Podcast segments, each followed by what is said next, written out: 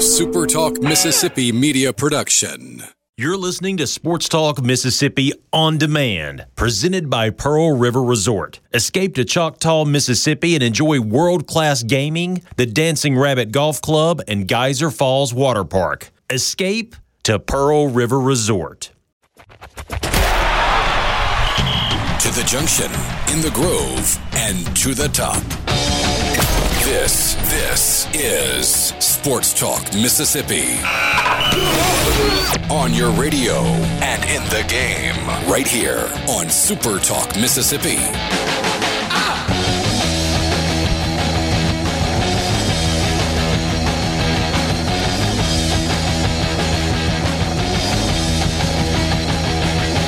Again with you on a Friday afternoon. It is Sports Talk Mississippi, streaming at supertalk.fm. Richard Cross, Michael Borky, Brian Hadad, and Brian Scott Rippee rolling toward the weekend, which for us kind of just means no Sports Talk Mississippi from 3 to 6 because the uh, days are kind of like all of the other days.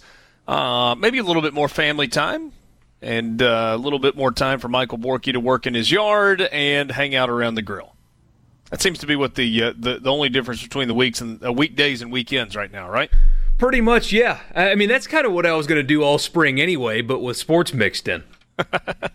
It was going to be watching or listening to baseball while working in the yard and putting stuff on the grill to smoke, right? Basically, yeah. Yeah. Well, It was so nice last year. I put a baseball game on the radio via an app because that's how it works now through Bluetooth speakers that I put in my backyard, and I trimmed bushes for at least four hours. I listened to nothing but baseball. It was awesome. Now I Yeah. can't do that.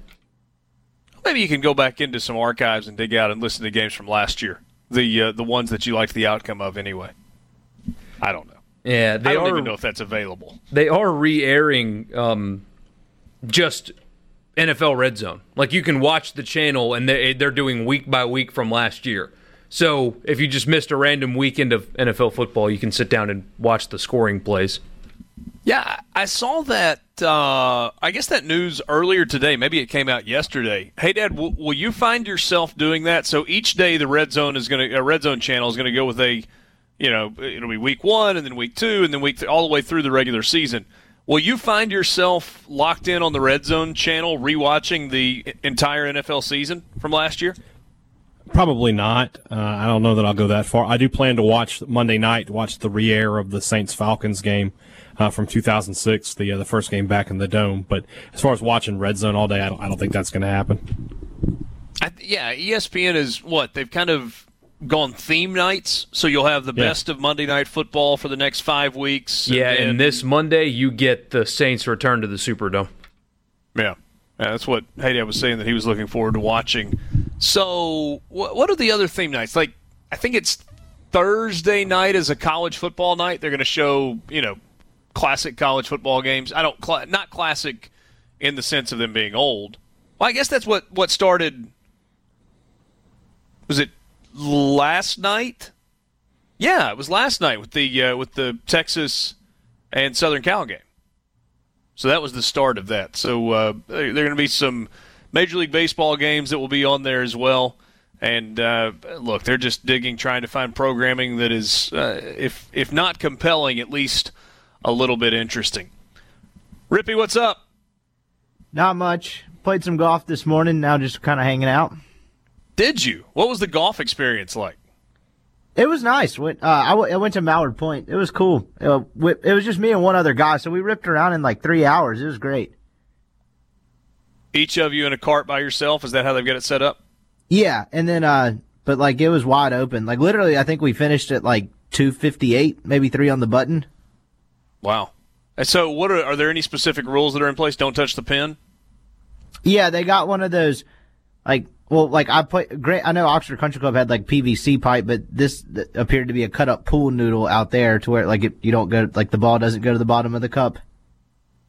Oh, okay. So you can actually the ball doesn't actually roll in, and you pick it up where other people have already touched. That makes sense. Yeah, I mean it Um, rolls in. It just hit doesn't hit the bottom of the cup if that makes sense. Like it's around the flag Yeah. stick. Yeah, I got you. Do um what what did they say their rules would be going forward? I presume the same. I just didn't know with the whole social clubs announcement from the governor if uh, golf courses were going to be able to. So, do you go into the clubhouse? How do you pay to play? Is there like an honor system or what? No, so I don't. This may change tomorrow once the shelter in place happens. But today it was open. You just had to put on gloves when you walked in the door. Put on gloves when you walk in the door, and you pay them like normal, and then you go out and play. Right. Now, how that Cool. goes after tomorrow, I'm not sure. Or Yeah, after tonight, I guess guess, I should say. Yeah, that's what I was curious. So the shelter-in-place order goes into uh, goes into effect at five o'clock uh, this afternoon. It will be in place until eight a.m. on April the twentieth. Governor Tate Reeves has another press conference that uh, will begin in about 20 minutes. We will bring that to you once again live and uninterrupted here on Super Talk Mississippi. So at 3:30, we will step aside uh, for the duration of that press conference, like we did on Wednesday. You caught the tail end of it yesterday. The majority of uh, yesterday's press conference was on um, Rebecca's show. Uh, good things, and uh, we want to continue to uh, bring you that information so you've got the latest from the governor of the state of Mississippi and the other health authorities that are involved. So that's coming up in just a little while. If you want to be a part of the conversation, you can do so on the C Spire text line. The number is 601 879 4395. At C Spire, they're not just saying they care, they're taking action to show it through COVID 19 and every day. From free wireless data for educational websites to connecting businesses with the tools to work from home. Learn more at cspire.com slash cspire cares. Borky, do we have any idea what's coming up in this press conference today? I mean, we're getting the, the daily presidential briefings, and I keep thinking, you know, how many new questions are there to ask? But they continue to last for an hour and a half to two hours. Uh, These press conferences that Tate Reeves and the medical officials in Mississippi have been involved with have also been lengthy. It's like if you're a reporter in that setting, what do you ask that's new at this point? Uh, that's a really good question. I feel like it's they're, they're modeling the presidential situation where they just they answer questions every day. If there's a new question, uh, we will get it to you. But I'm with you at this point. What else do we need to know? I guess other than you know new cases are hospitals overwhelmed. Do you have enough ventilators? Are we good there? But outside of that, what else do you want to know? I, I Yeah, do. they- they- Go ahead, Hadad. They should send me and Rippee to these things because, I mean, if we can get answers out of a football coach after the first day of spring practice and extrapolate how great the season's going to be from that, we could easily find out everything everybody wants to know about this, this, this pandemic.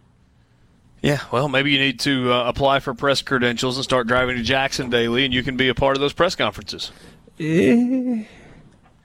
Oh, Maybe not. oh, you don't really want to ask those questions. You just kind of threw the idea. I don't really want to drive down to Jackson daily. It's more the, more the problem. Yeah, no, I uh, I understand that, and uh, I think we've got some uh, necessary travel only uh, restrictions in place. Hey, I want to. Uh, I don't frequently do this, but I want to give a thank you slash shout out. So, as we've told you, we're kind of we're even more scattered than traditionally we have been. Borky is in his normal captain's chair in the uh, in, in Studio X in the control room there at uh, our our TeleSouth SuperTalk Mississippi headquarters. Hadad is working from the SuperTalk studio in Starkville. He's the only one in there. Rippee is in our Oxford studio, and I'm in my office at home. Kind of a studio setup here as well. And this is a little like inside baseball. It's more than you probably care to know, but uh, for the last couple of weeks, the broadcast equipment I use is via Wi-Fi, and it's worked pretty well. Haven't had many issues, but it's not as like strong and capable as a network cable, like an Ethernet cable plugged in. And so George, who is uh, along with uh, Houston, uh, one of our fantastic engineers, he came and uh, helped. I, I say helped me. He actually did the work. I just tried to stay out of the way. Ran a, uh, a brand new network cable from my attic into my office and also to the uh, the folks at Sequel in uh, Oxford, the uh, electronics or not electronics, but the uh, electric parts house. They helped us out with some cable that we needed, and so thanks to to George and to the folks at Sequel as well. So all set. I might not ever go back to the studio, Rippee. You you may be there in Oxford in perpetuity by yourself. It's fine. I got plenty of chairs. That's good to know. You can uh, you can stretch out and I guess take your shoes off, and uh, nobody will know about it. There is an update from the Southeastern Conference today. We'll start with that. Uh, we also will get into some of what uh, Dabo Swinney had to say. So sometimes when Dabo talks, we roll our eyes because it's a lot of ho hum and whatever. But I actually kind of like what Dabo had to say. He was a little optimistic, maybe a little more optimistic than we're getting in other places. I don't know if his optimism is spot on or if it's misplaced, but given the fact that we're getting almost nothing but bad news on a daily basis, I'm happy to hear from somebody who's got a, uh, a little bit of an optimistic approach. So we'll get to that coming up in just a few minutes. This, though, was the announcement from the SEC today all per- in-person athletics activities, including team and individual practices, meetings, and other organized gatherings, whether voluntary or required, as well as camps and coaches clinics, are now suspended through at least May 31st based on public health advisories relating to COVID 19. The SEC had previously announced that in person athletics activities were suspended through April 15th, so they have added six, six and a half weeks to that time frame. Also, virtual film review that's happening with coaching staffs and athletes uh, is now permissible up to four hours a week as opposed to the previously allowed two hours a week. That will start on Monday, April 6th. We'll take a timeout. Tell you what Dabo said when we come back. They keep trying to tell me. Back with you on Sports Talk Mississippi, streaming at supertalk.fm. Richard Cross, Michael Borky, Brian Hadad, and Brian Scott Rippee. Uh, Dabo Swinney earlier today. Maybe it was yesterday when he actually said this. Story from ESPN.com, their college football page. My preference is let's get to work and go play. That's the best case scenario, and I think that's what's going to happen. I don't have any doubt. I have zero doubt that we're going to be playing and the stands are going to be packed. Swinney said he created a Tigers, T I G E R S, acronym for players and coaches that stands for This is Gonna End Real Soon. He also said he's planning only for the most optimistic version of events, despite concerns by others that the season might be delayed or canceled. He goes on to say, quote, that's just my mindset. I've got one plan, and that's to get the Tigers ready to play in late August, early September. I'll leave it to the smart people to figure out the doomsday scenarios.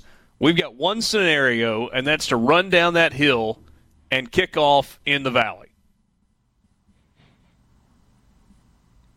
Asked why he had this type of an outlook, his quote was this This is America, man.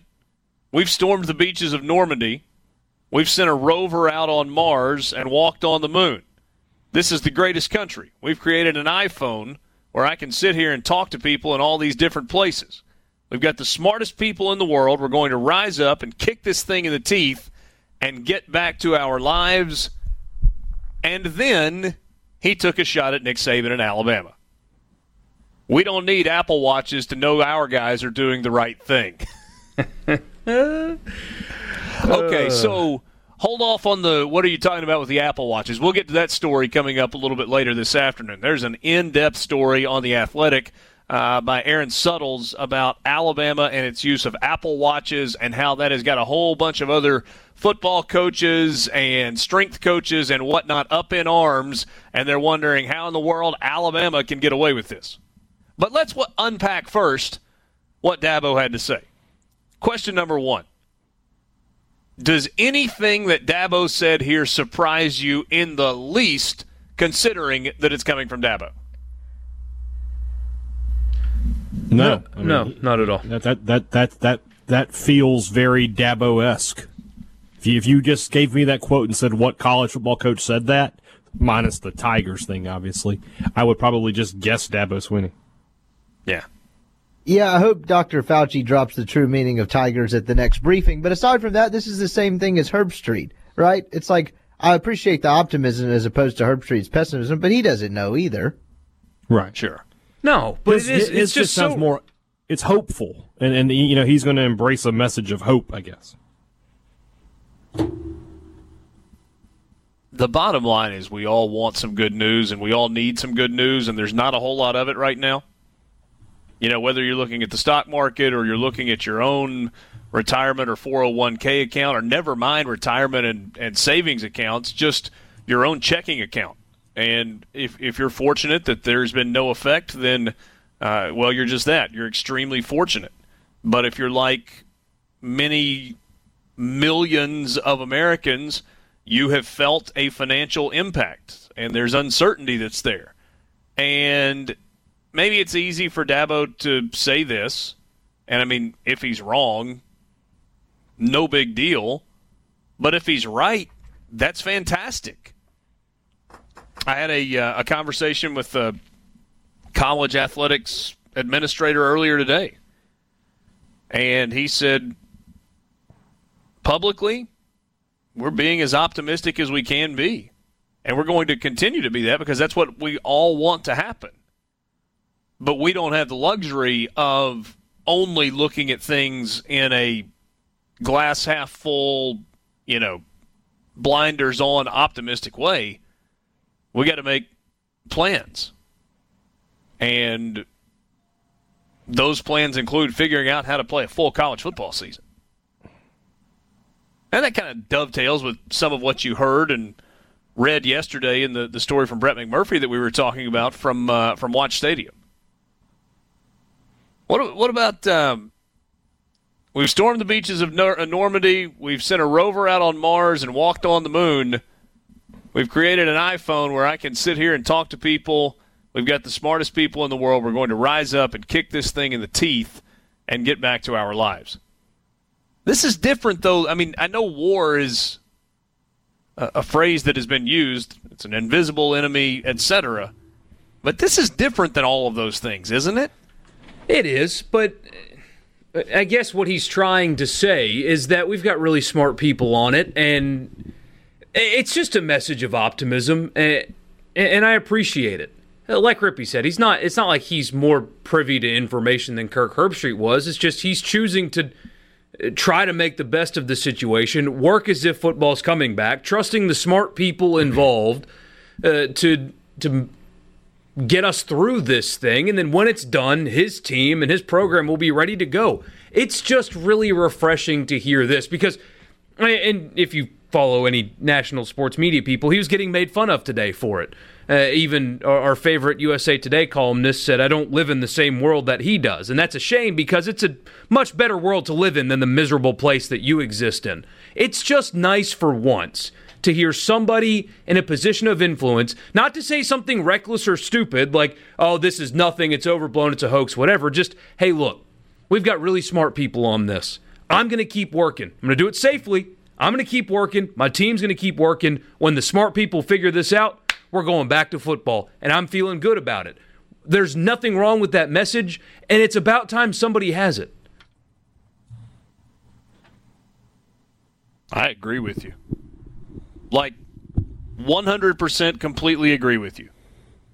And I feel like we've tried to take a pretty optimistic approach to all of this and, and be hopeful and um Uh, because the, the the alternative is no fun. I mean, you're you're right, Borky. I mean, if you just choose to live in a world where everything's bad and you're miserable all the time, what a crappy way to go through life.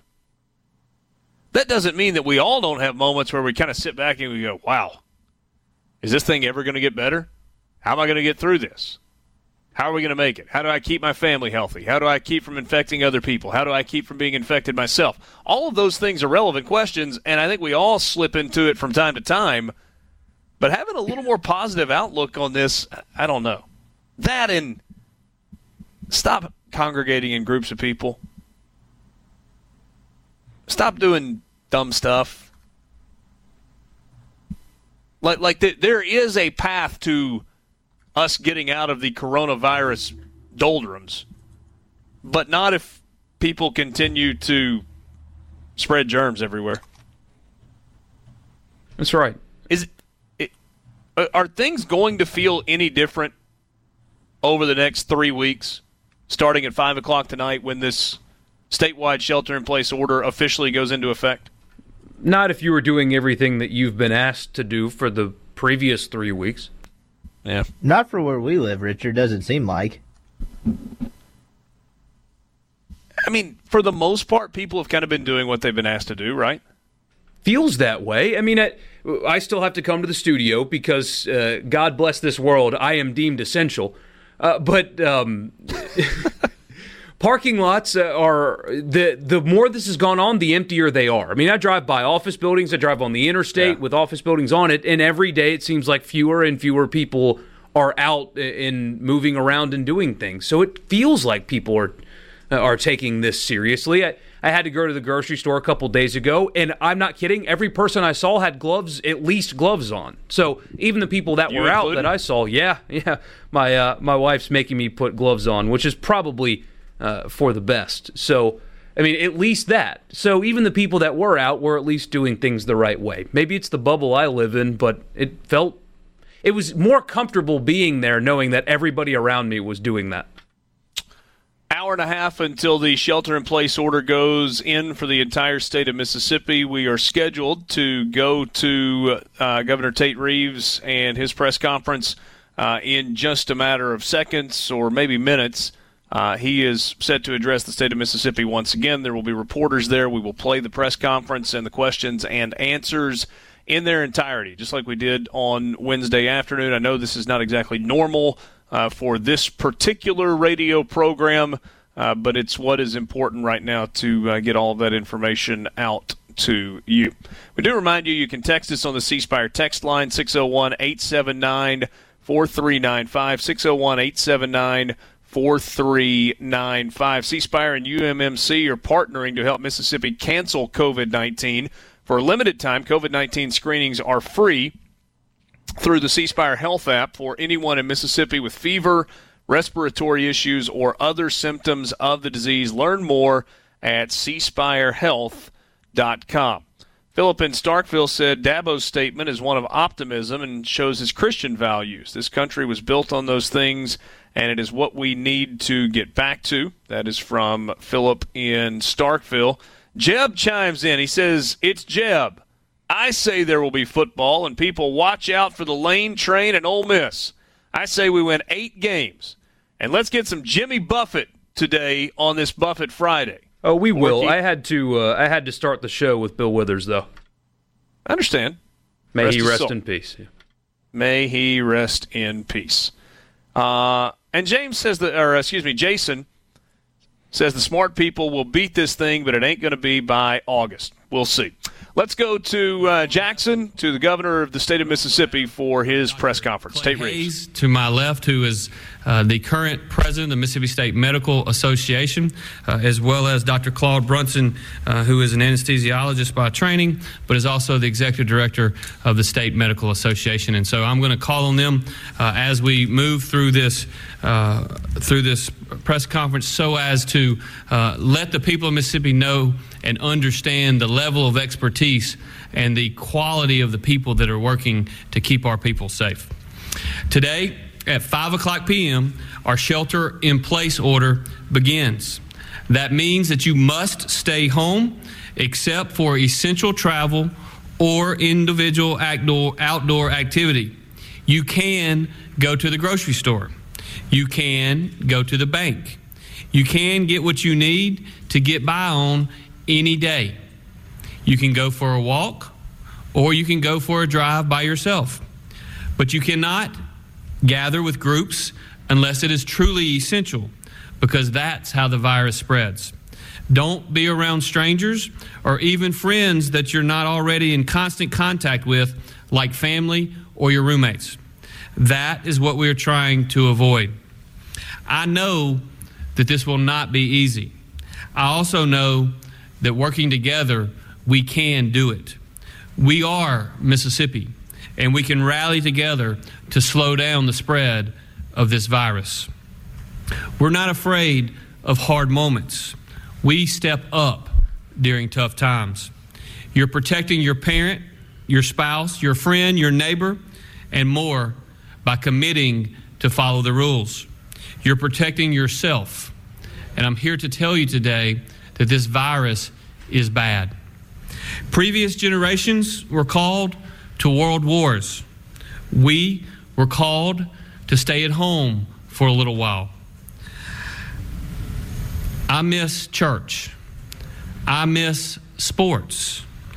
I miss hanging out with friends. I know you do too. It's not fun, but it's the right tool at the right time to protect us from this enemy. Our shelter in place order will be enforced. It must be taken seriously. Lives are on the line. I want to put some minds at ease, though. If you try to comply with the spirit of the order, you're going to be okay. You don't need to fear some overbearing government action. We are asking our law enforcement officers to understand that this is brand new for all of us, and most are trying to get it right. Mississippi is still not China, thank God. As I said before, think of it like the speed limit. Law enforcement will be breaking up those gatherings or outings that willfully, knowingly, and blatantly go against the order. But most people won't have an interaction like that. Those of you who drive 66 on an interstate with a 65 mile an hour sign most likely aren't going to get pulled over. But those of you who drive 88 and run through stop signs are going to draw the attention of the police. We also need people to stay vigilant against the spread of misinformation.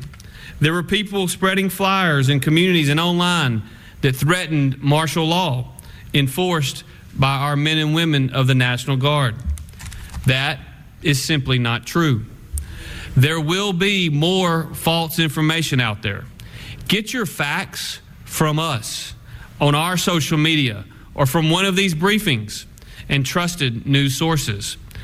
I've said it before and I'll say it again. We are never going to break news or spread official policy through a meme on social media. I can promise you that. As we ramp up towards a very painful part of our cycle, our daily focus is the scaling up of our healthcare system. We need equipment, and there are people working tirelessly to secure that. We also need to mobilize our incredible healthcare workforce. They are on the front lines. They are risking their health to protect all of us. We owe them a lifetime debt of gratitude. We are going to have to be nimble and flex resources to areas that need it. We just had a very productive very productive meeting about that with some of our state's leading physicians and leading hospital experts. So I'm going to turn it over to the experts at this time, leading the heroic effort to talk about what we're doing. First, I'm going to ask Dr. Dobbs uh, to give us an update on where we are in Mississippi, and then we'll turn it over to some of these other folks. Dr. Dobbs? Thank you, Governor.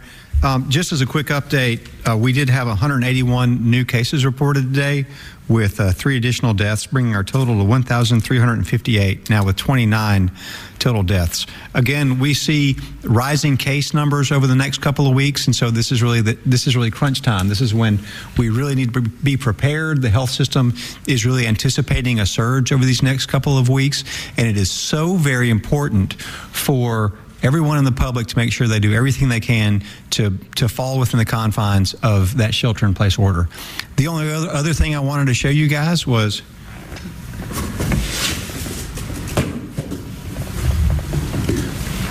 I brought you a ventilator to look at. So um, this is a, a, portable ventilator. We have 500 of these that we have. Now these are battery powered, and these are really portable ventilators.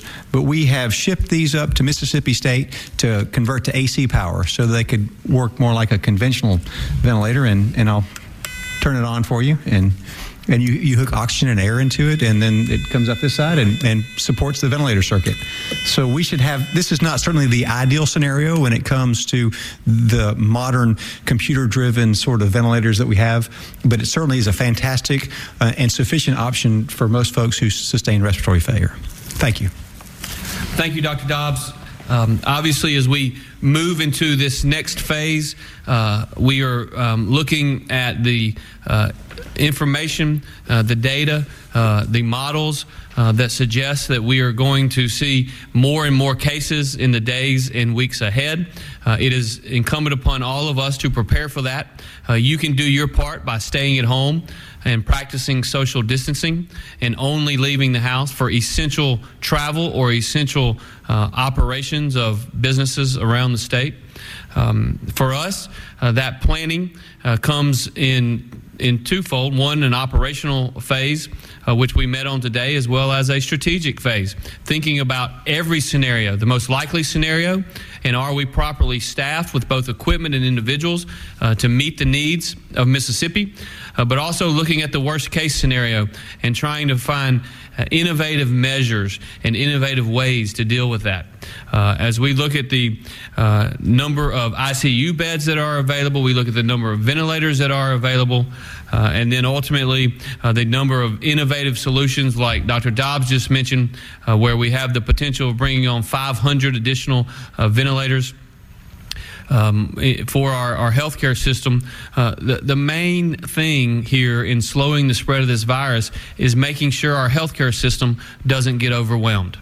Uh, not only do we need um, to understand the equipment that we need, we also have to understand the exactly what the workforce looks like that we're going to need.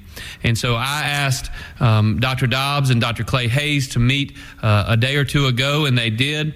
And Dr. Hays convened a group of specialists and experts, uh, including Dr. Brunson here earlier today, and they made tremendous progress uh, in talking through the issues that need to be addressed. And I'd like to ask Dr. Hays to say a few words today uh, about that. Excellent. Thank you so much, Governor, and thank you for the opportunity to serve uh, our great state. The physicians are anxious to step up, and we know a lot about preventive medicine, and uh, we know a lot about how to take care of people that are really sick. Uh, we developed years ago something called the Mississippi Healthcare Alliance, which takes care, and it's the number one state in the country that takes care of patients that have trauma, heart attacks, and strokes. And so we thought we have that that model to take care of patients that have COVID. So we're in the process of developing the COVID system of care, which involves the, the teammates, the other team members. And it's not just physicians, it's also the important work that nurses are doing on the front line, respiratory therapists, uh, the blood bank, hospitals, all sorts of resources, the EMT uh, personnel that are out picking up patients and, and taking care of the people of Mississippi. And we look forward to, to implementing that COVID system of care. And that's who was involved earlier today. Uh, members of all that those uh, different uh, personnel, they were anxious to help us, and we looked forward to put that in place quickly.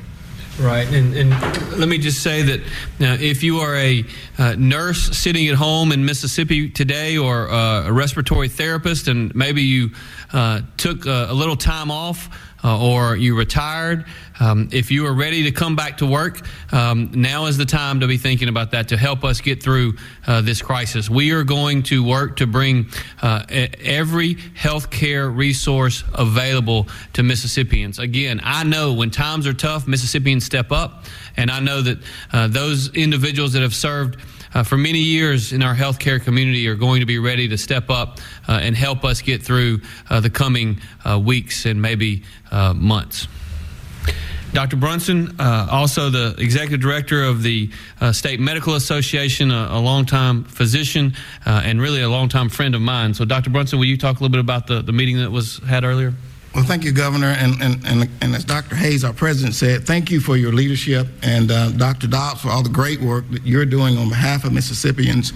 Uh, let me just say the Mississippi State Medical Association, our organization of physicians in the state, we have been working tirelessly trying to get the state prepared uh, for what, what, what, may be a surge.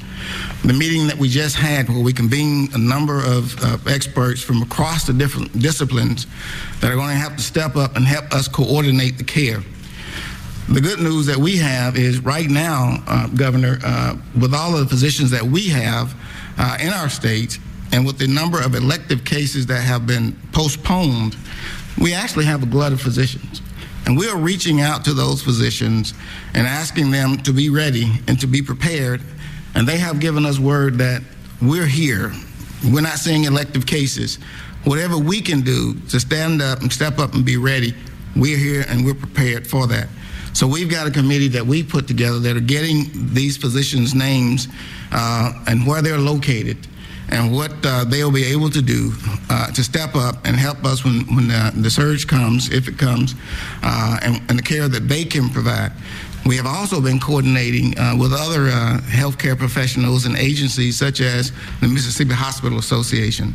We've had meetings with um, uh, the Board of Nursing and the Board of Nursing Workforce, the, the uh, physician workforce, as we're trying to plan through what might happen and how we'll be prepared to take care of Mississippians. So a lot of good work is going on. Uh, I think we are as prepared or more prepared than most states in the country. And Governor, your, your, your executive order has done a lot to help us be able to meet that need when it comes. It's inconvenient for folks, and we understand that. But this is going to save lives. And we appreciate your leadership and Dr. Dobbs' leadership and Mississippi physicians and other healthcare professionals who are ready to stand on the front line and take care of Mississippians. Thank you, Dr. Brunson. I think what I want to reiterate here is um, these uh, two uh, gentlemen to my immediate left and immediate right represent literally thousands of healthcare workers all across our state that are going to be ready uh, to step up. Many of them are already treating COVID 19 positive cases uh, in every community throughout our state.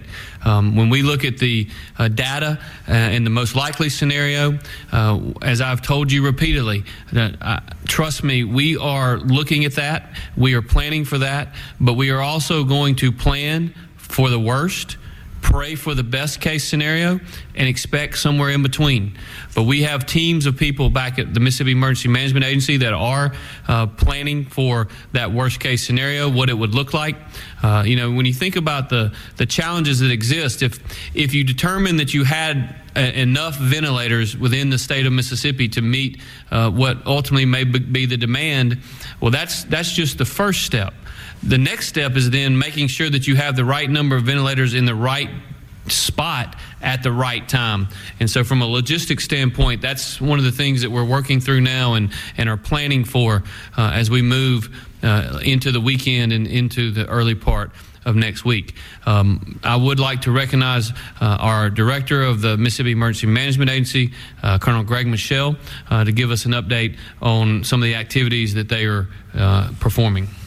Thank you, Governor. Appreciate that. Um, just a little update. As I mentioned yesterday, our PPE is starting to come in uh, at, little, at, levels a little more comfortable than they were uh, three and four days ago. I just got an update from uh, my logistics manager that we had about 75,000 more masks come in uh, this afternoon, as well as some other uh, disinfectant uh, wipes and hand sanitizer things that certainly continue to be needed. And we've got orders that will be coming out throughout uh, the weekend.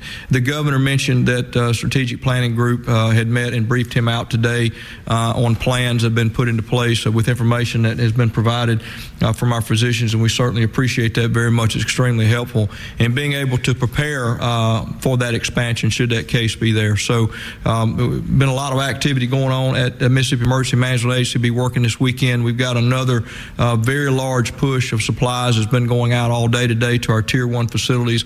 Approximately uh, 67 um, uh, healthcare facilities will be receiving Tier 1 supplies uh, throughout the day and even into the evening. And then we had a number of pushes that went out to the counties today. So we are, as it is coming in, as supplies are coming in, we're pushing it out as rapidly as we can.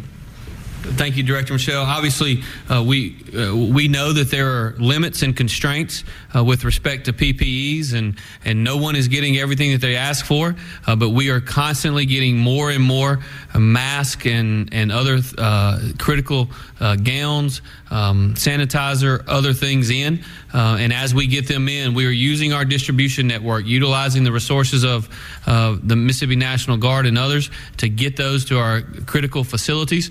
Um, that is going to continue. My commitment is to work every single hour of every day until we get all of the equipment that our uh, facilities need. We're going to continue to fight that battle.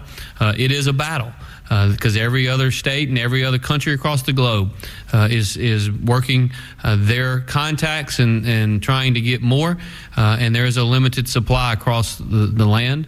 Uh, but we are, uh, I believe, getting more than our fair share in this, uh, utilizing the supply chains and the contacts that we have built up over many years. We're going to continue to do that. Uh, my my hope uh, is that we are successful in ensuring that as we move uh, into uh, receiving more and more cases each day, and, and, and quite frankly, obviously, as we see more and more cases, we're going to see a higher, higher number of individuals that need critical care and we've got to be prepared for that. So, uh, with that, I'm going to thank everyone for being here and open the floor to a few questions. Ross, I think your hand went up first. Dr. Dobbs, uh, Mississippi is not expected to see the peak until for about a month from now, about early May. Is that right? You, you, know, that's the tough thing. There's so many models out there. If you look at the, the University of Washington model, which is uh, similar to the one that um, the White House and Anthony Fauci used most recently, it puts us really more around April 20th or maybe late April. And do you expect the death rate to rise significantly in Mississippi? Unfortunately, yes. How, how much? I mean, we're, we're less than 30 right now. You know, it's it's it's hard to say. It's very hard to predict. Um, you know, it'll certainly be much more than that. I mean, some of the models showing show us hitting as high as a thousand deaths. Some not as much, with a lot of variability. But wherever that is, it's going to be a lot more. Unfortunately, but everything we do now to prevent transmission is going to save lives. And that that number is based on a shelter-in-place order if more people limit their interaction, social distancing. You mean the anticipation of less deaths, no, or the, the, anticipation of about a thousand deaths? Oh, yeah, includes that in within that modeling. With, yes. With shelter in place, we could still see a thousand deaths. Oh, oh yeah, absolutely. Uh, let me just give you the numbers, and, and I'm going to. I'm going to tell you where these numbers are coming from. Um, the White House, within the last 48 hours, uh, has estimated that we could see between 1,000 excuse me, 100,000 and 250,000 deaths in the United States of America. Between 100,000 and 250,000 American lives lost because of the spread of this virus. Mississippi represents a little over 1% of the American population, uh, which would suggest that Mississippi could see between 1,000 and 2,500 deaths if we simply had a rate that was similar to everyone else in the country. But remember, Ross, what I told you yesterday. The state of Louisiana, their current rate of death is seven times higher than that of the state of New York. Why is the state of Louisiana's death toll higher? Uh, in large part, and again, these are physicians, they, they're the experts, but in large part it's because of their demographics.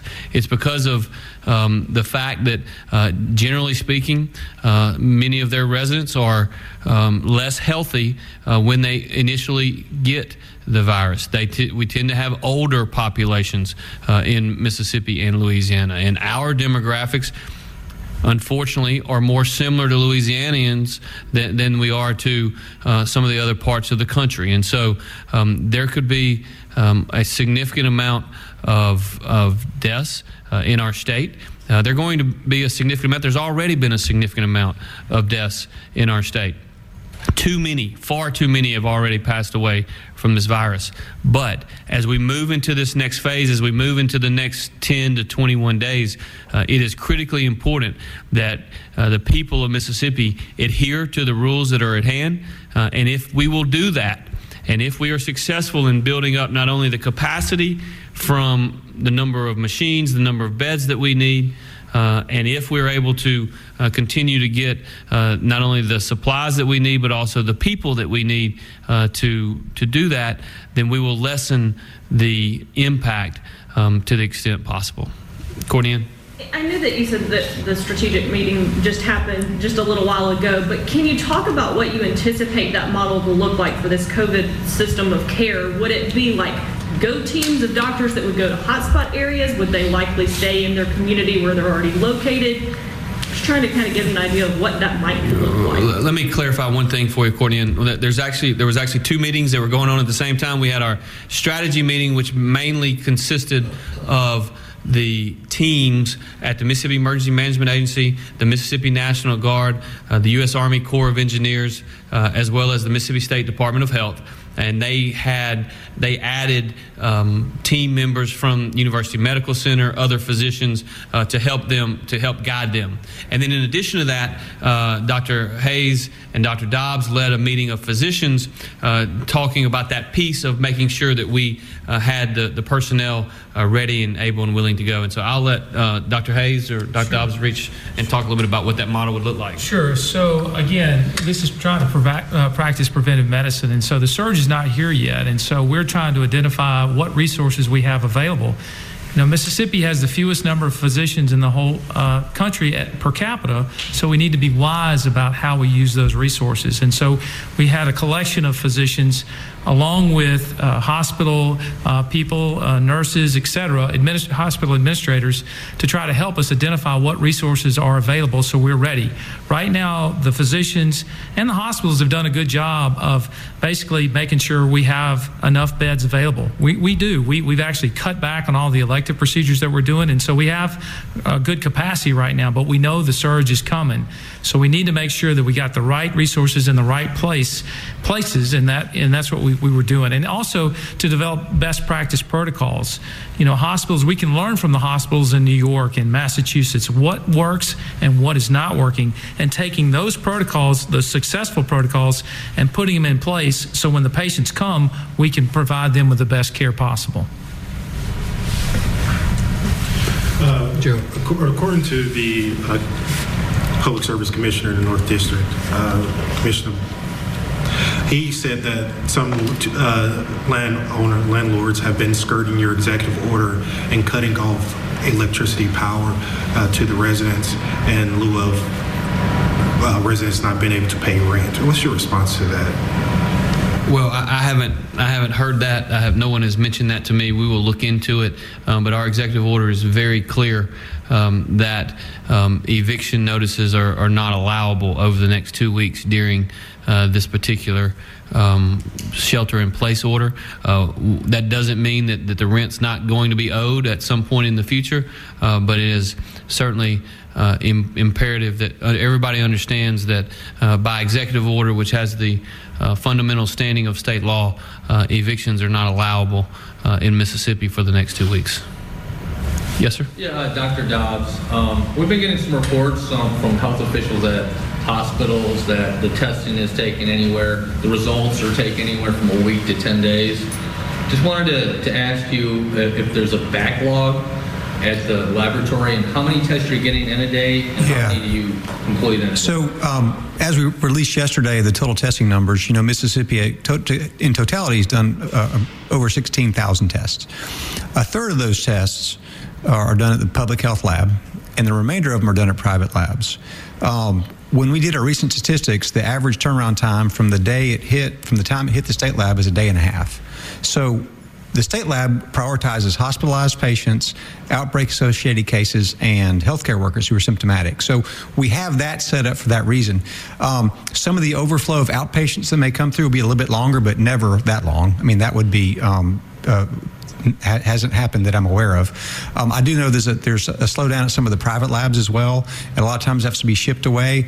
Um, certainly, that's something that we're keeping an eye on. And if you know, other than anecdotes, we'd love to see data about that because I have heard certain anecdotes, and it's something we do want to keep an eye on. It's um, it's from a local hospital official here, from a major hospital here in town. Okay. And do you, well, I won't ask you what lab it is. We can talk about that later. As it relates to that number of cases, I got to thinking about it after we left yesterday. When we're looking at 16,000 plus, are any of those duplicates, if you will? Are some of these positive patients being tested again to see if they still have it further into the time?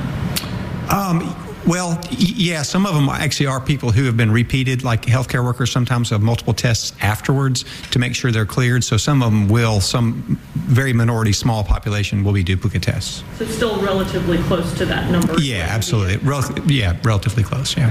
And I just want to point out because I think it's important. Um, again, I, I, I highlighted this yesterday. Uh, part of our uh, defensive strategy has included the um, the things that we have done uh, with respect to uh, most recently shelter in place. Prior to that, the social distancing guidelines. Uh, part of our offensive strategy has included uh, mass testing. Uh, we have now uh, in Mississippi tested approximately 5,600 per 1 million residents. Uh, South Korea tested 5,200 per 1 million residents and was, was hailed uh, as a superstar model in terms of testing.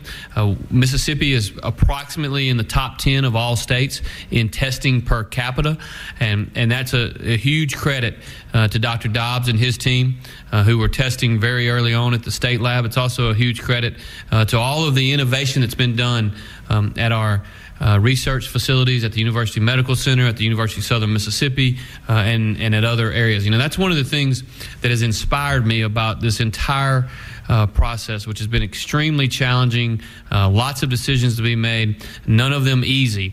But what has inspired me about this is how Mississippians have stepped up and, and said, you know, we're going to do what we can to help. Uh, Mississippi State University, for instance, taking that um, that uh, ventilator that you just saw Dr. Dobbs look at, and they're going to take the 500 of those ventilators and convert them where they are usable, and they're going to do it in the next three or four days. I mean, this is these are people that are working day and night uh, to help make sure that if and when this surge occurs, uh, that we are prepared for it, and it's it's really been a great thing to see. Uh, Director Michel and also you, Governor, uh, experts are predicting this hurricane season to be uh, severe. Have you had any strategic meetings looking out that far for hurricane season? And it seems to be on the heels of what could be uh, a possible flattening out of the coronavirus. Well, what I would tell you is that, uh, and we and we saw it last uh, Wednesday, I believe it was, when we had a tornado hit in Tishomingo County. The fact that this virus exists in our state, in our country, and, and ultimately in the in the world, um, that doesn't mean that the wind's going to stop blowing. Uh, this could be a very challenging hurricane season. And um, the, the one thing uh, that I do know is, unlike this uh, worldwide pandemic, the last one that we saw similar being in 1918, 102 years ago. Uh, we in Mississippi and, and, our emergency management officials across the state certainly uh, know how to deal with hurricanes, uh, and, and our people understand when big hurricanes are coming ashore that we need to be prepared for it. So I'll let Director Michel talk a little bit about our hurricane preparedness. Yeah, and just uh, just let me point out too, and thank you, Governor. Just to point out uh, let's not forget before we get to hurricanes, we got the spring floods and tornadoes, and we're in April right now, which has uh, historically been the the uh, most dangerous month of the year. So, uh, all that to say is uh, we, we, are in fact looking at that. We have to. Uh, waters continue to rise. Uh, Mississippi River continue to rise over in the backwater area. So that's something we have to be prepared for. So absolutely, we, we look at the hurricane season and are preparing for that, which typically starts around June or run through the end of the year. So um, is it a is it a, a concern? Uh, absolutely, but it's something that we, we're, we're looking at and, and being ready for. Well, and, and, what I will tell you is that um, Greg and his team uh, literally have been uh, at the highest level alert at the uh, State Emergency Operations Center. Uh, they are literally working seven days a week around the clock. And as I, I think about uh, this lasting for uh, weeks and weeks on end, maybe several months, uh, combined with the flooding, combined with the potential of tornadoes in, in the month of April, uh, combined with a hurricane season that starts sometime in late May, early June. Uh, this is going to be a difficult year for a lot of very good, high quality people and very good, high quality state employees. And uh, my hat's off to them uh, for all that they've done. Yes, sir. Dr. Dobbs, excuse me, of the patients who are going on ventilators, and obviously those are very important devices, what percentage are we seeing of the patients actually surviving the ventilators who actually get off of them? You know, it, it's really too early to, to tell. Um, we also had questions about you know, sort of like who, who all's recovered and that sort of thing. What about other states? Where do you see?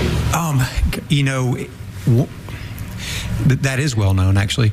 Um, once a person goes on the mechanical ventilation, especially if they're older, their survival rates are generally pretty poor. It takes a, a, high degree of expertise, and it's one of the reasons why we were really looking at the system of care, make sure we brought the right level of care to the to the patient to maximize their outcomes. But if you look at estimates, it, they're they're highly variable. But um, you know, certainly more than half of folks, um, maybe two thirds, don't end up surviving if they get to that advanced stage of illness. And again, it's going to be more likely older folks with chronic medical conditions. And although a significant minority will survive and even thrive, as I've been talking to some of my critical care colleagues it just reiterates how important it is to prevent disease on the front end, and also too to protect our older folks and people with chronic medical conditions, so they don't get in that that situation in the first place. R naught value yet for the coronavirus in Mississippi, or are we still looking at that? We we do not. We don't have one here. I mean, we can talk about estimates, and certainly um, anywhere from 1.5 to 2.7 to 3 throughout the United States, but um, we don't have anything like that for here. What I would say to the people of Mississippi is um, while we don't have a specific number of those who get on the ventilator who ultimately get off, what we do know is the best way to avoid major catastrophe with this virus is to not ever need the ventilator. And the best way to not ever need the ventilator is to not get the virus. And the best way to not get the virus is to adhere to our guidelines and our shelter in place order. If you are in the most high risk categories, those over the age of 65 and those who have compromised immune systems. Um, again, m- everyone sitting in this room has heard me say this uh, 50 times in the last two weeks. But if you are in those high risk categories, you, you must comply uh, with the shelter in place order. Everyone must comply because the reality is that you could be young and healthy and out and about and having a great time and gathering on um, the, the sandbar upriver or um, or gathering at your, your local um, outlet, whatever that may be, um, and you may catch it and it may not do you any harm. But once you become a carrier, you're highly contagious, and you may give it to your mom or your grandmom or your dad or your granddad. And nobody wants to find themselves in a position where they were the ones out of foolish acts of their own in which they were a carrier and handed it to someone who then perhaps found themselves on a ventilator and and didn't make it. And so please, please adhere to uh, the shelter in place order. Courtney I've seen some questions um, coming to us about drive up or parking lot church services where they say, well, we're going to drive up and somebody's going to be under the awning. What are you telling pastors and churches and congregations as it relates to that? Obviously, they can't be in the building. You talked about that some yesterday. Right. Well, obviously, what we we recommend is is to uh, exercise uh, your uh, practice of religion. Uh, the the best way to do it is to stay in your home, uh, to to uh, allow for um, either streaming or television services. Um, we have over the last several Sundays we've actually done.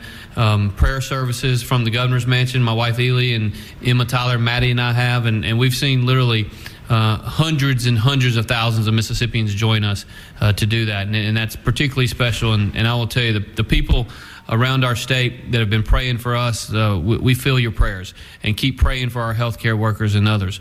Um, for me personally, um, I would prefer that that the pastors not do that.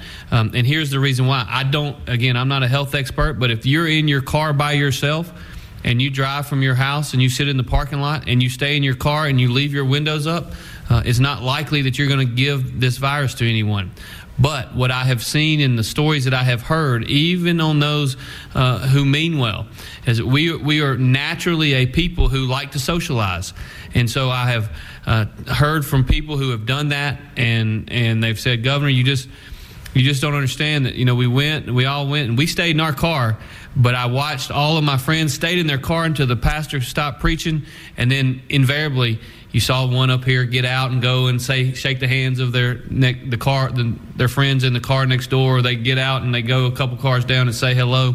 And that just defeated the whole purpose of the social distancing guidelines that we put in place. And so um, I, I, certainly don't i don't believe that government uh, has the ability to close churches.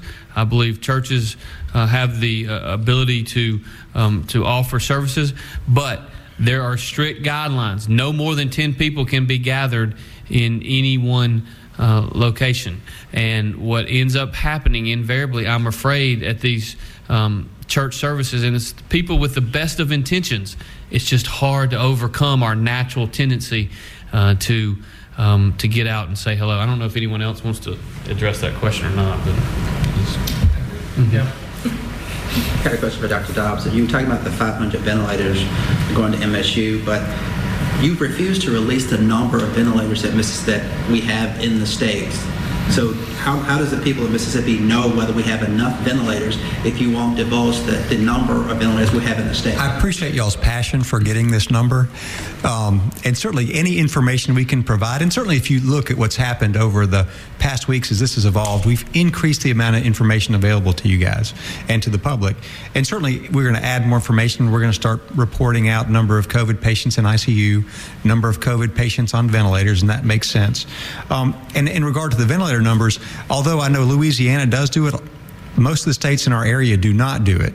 And if there's not a public health reason to not report it, such that it, in, the thing that, that is of some concern to some of us is that a number can provide misinformation. And a ventilator is not a ventilator because there's a lot of variability in this.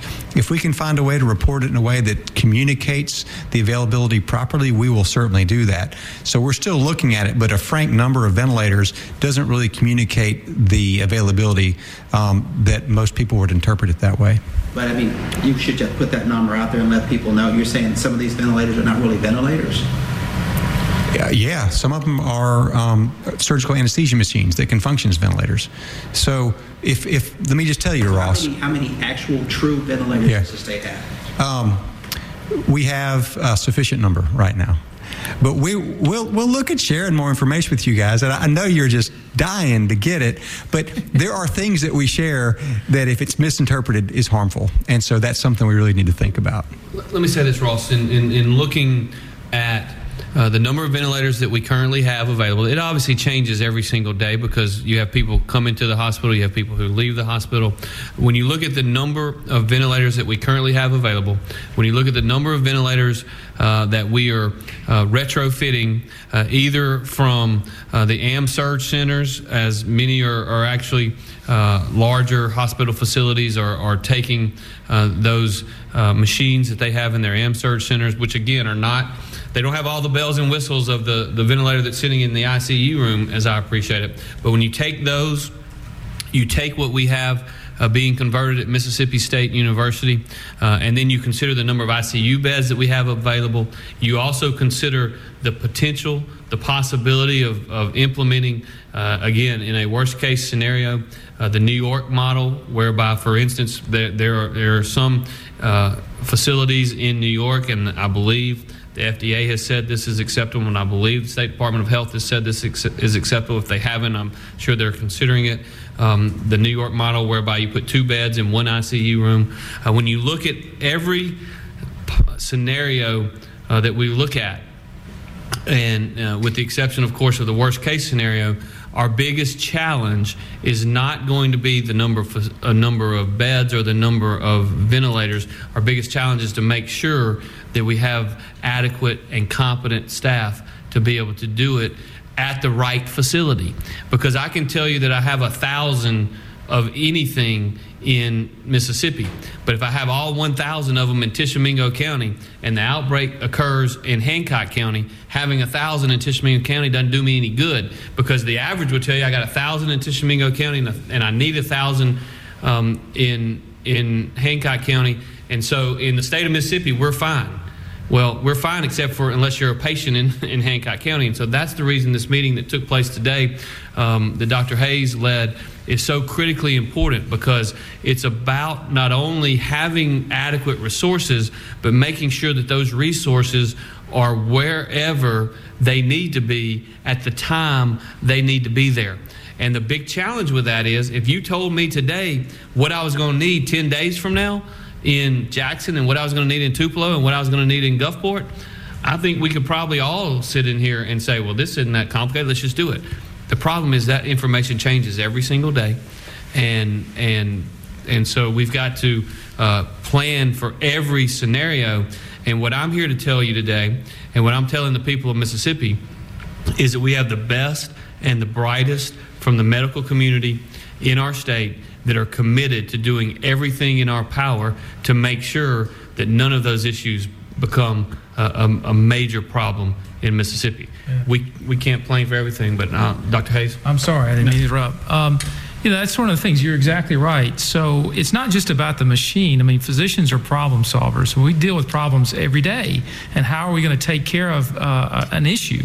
And so we're learning from our friends in other states and we're, we're communicating with physicians. We're not just being in a silo, we're learning what they're doing. And again, we're trying to bring best practice, those protocols where people are finding challenges. All right, so maybe we can repurpose a ventilator. Maybe we can put two people on a ventilator. There's, there's a lot of different scenarios. So being fixated on a number is probably not the right thing. I mean, we use different, we can use different machines in different ways. So we're going to solve the problem. We can do that. I'm very confident in the healthcare team. It's not, and it's just not the physicians.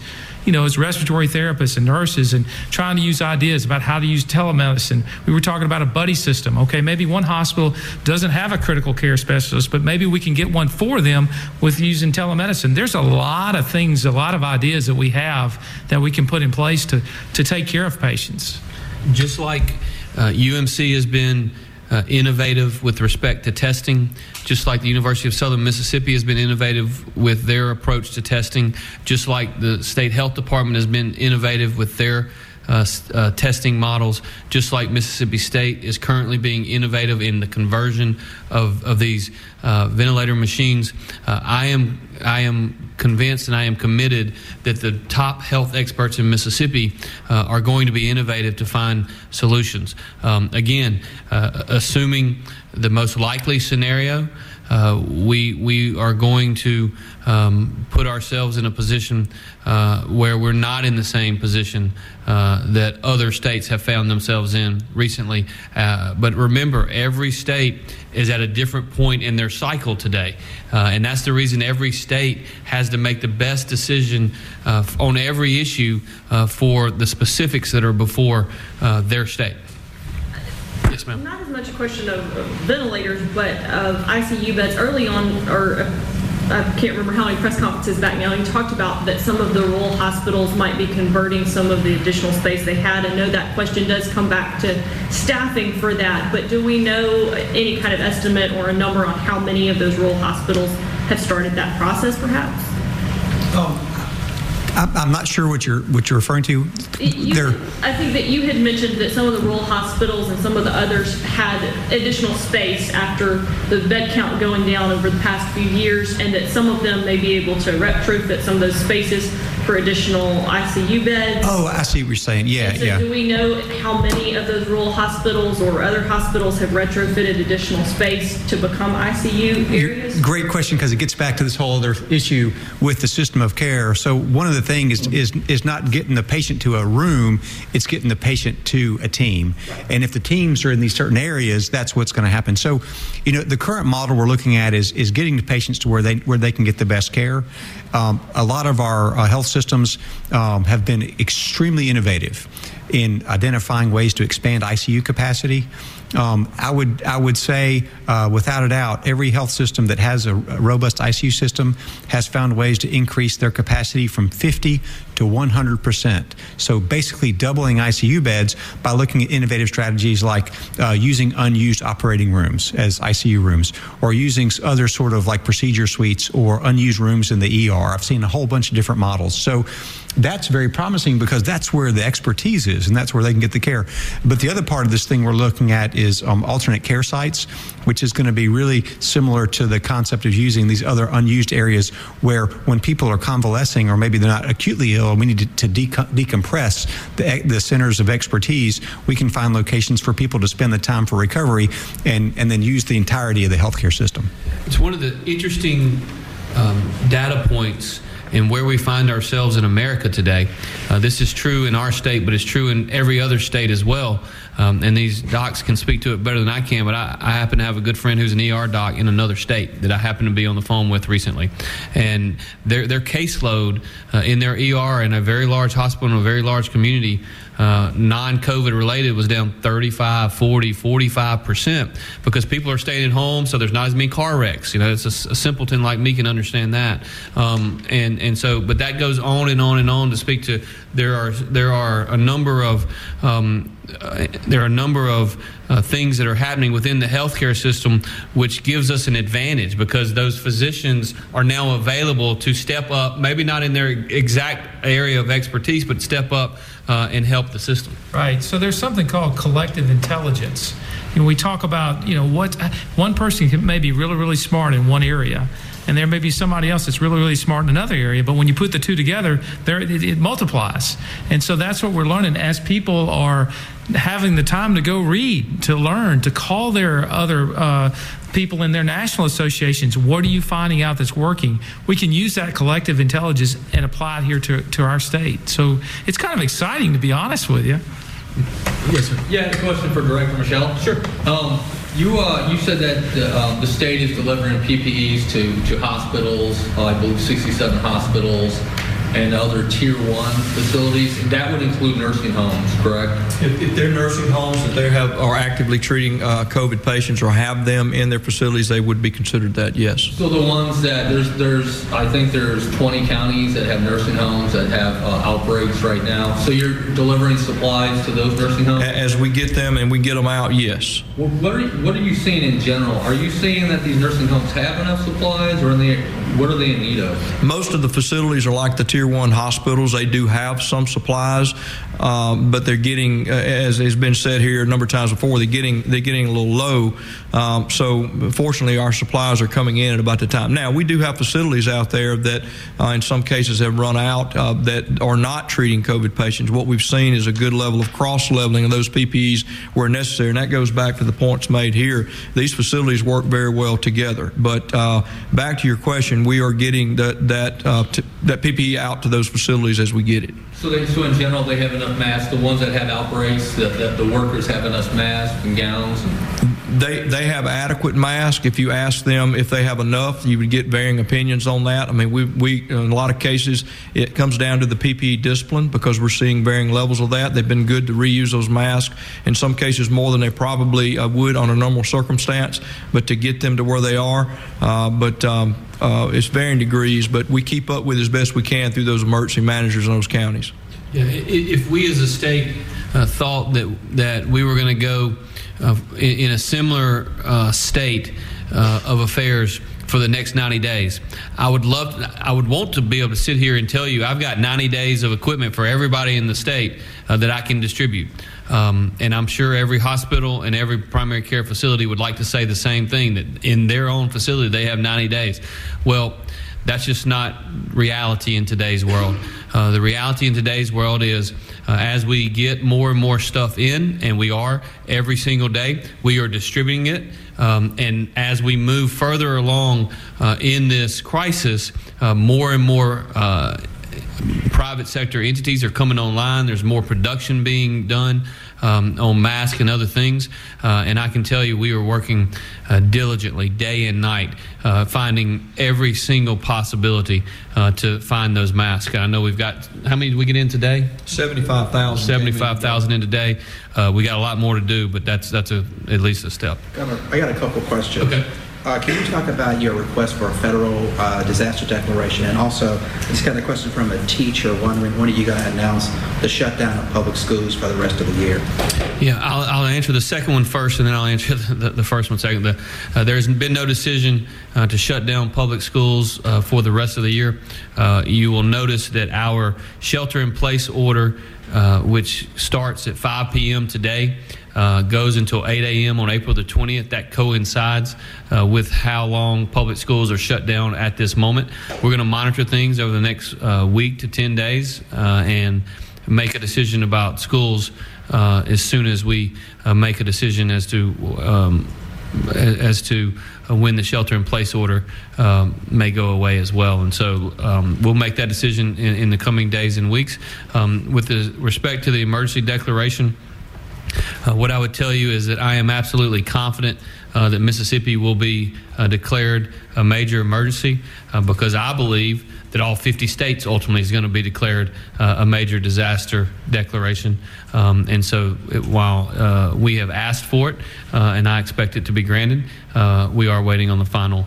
piece of that. Director Michel, you want to mention that? Actually, yep. follow up. What does that mean? How does that differ from the stimulus bill that's going to be funneling money to different entities. uh, counties and businesses that are affected by COVID-19? And I'll let Dr. Yep. So yeah, again, go back and add. We actually just got notification today from FEMA that they actually have our uh, emergency declaration in the queue. That is also includes the uh, 502F, uh, which is the funding stream for the National Guard. They have that. We should be getting an answer back on that. And it has nothing to do with the fact, that, well, we got it in, you know, too late or too early. It had to do with when when our we got our first case in Mississippi. So we're in line with that.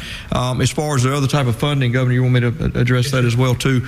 Uh, the funding that'll come through that, much like you've heard me talk before about your public assistance and your individual assistance uh, dec- emergency decorations, uh, that will be very similar.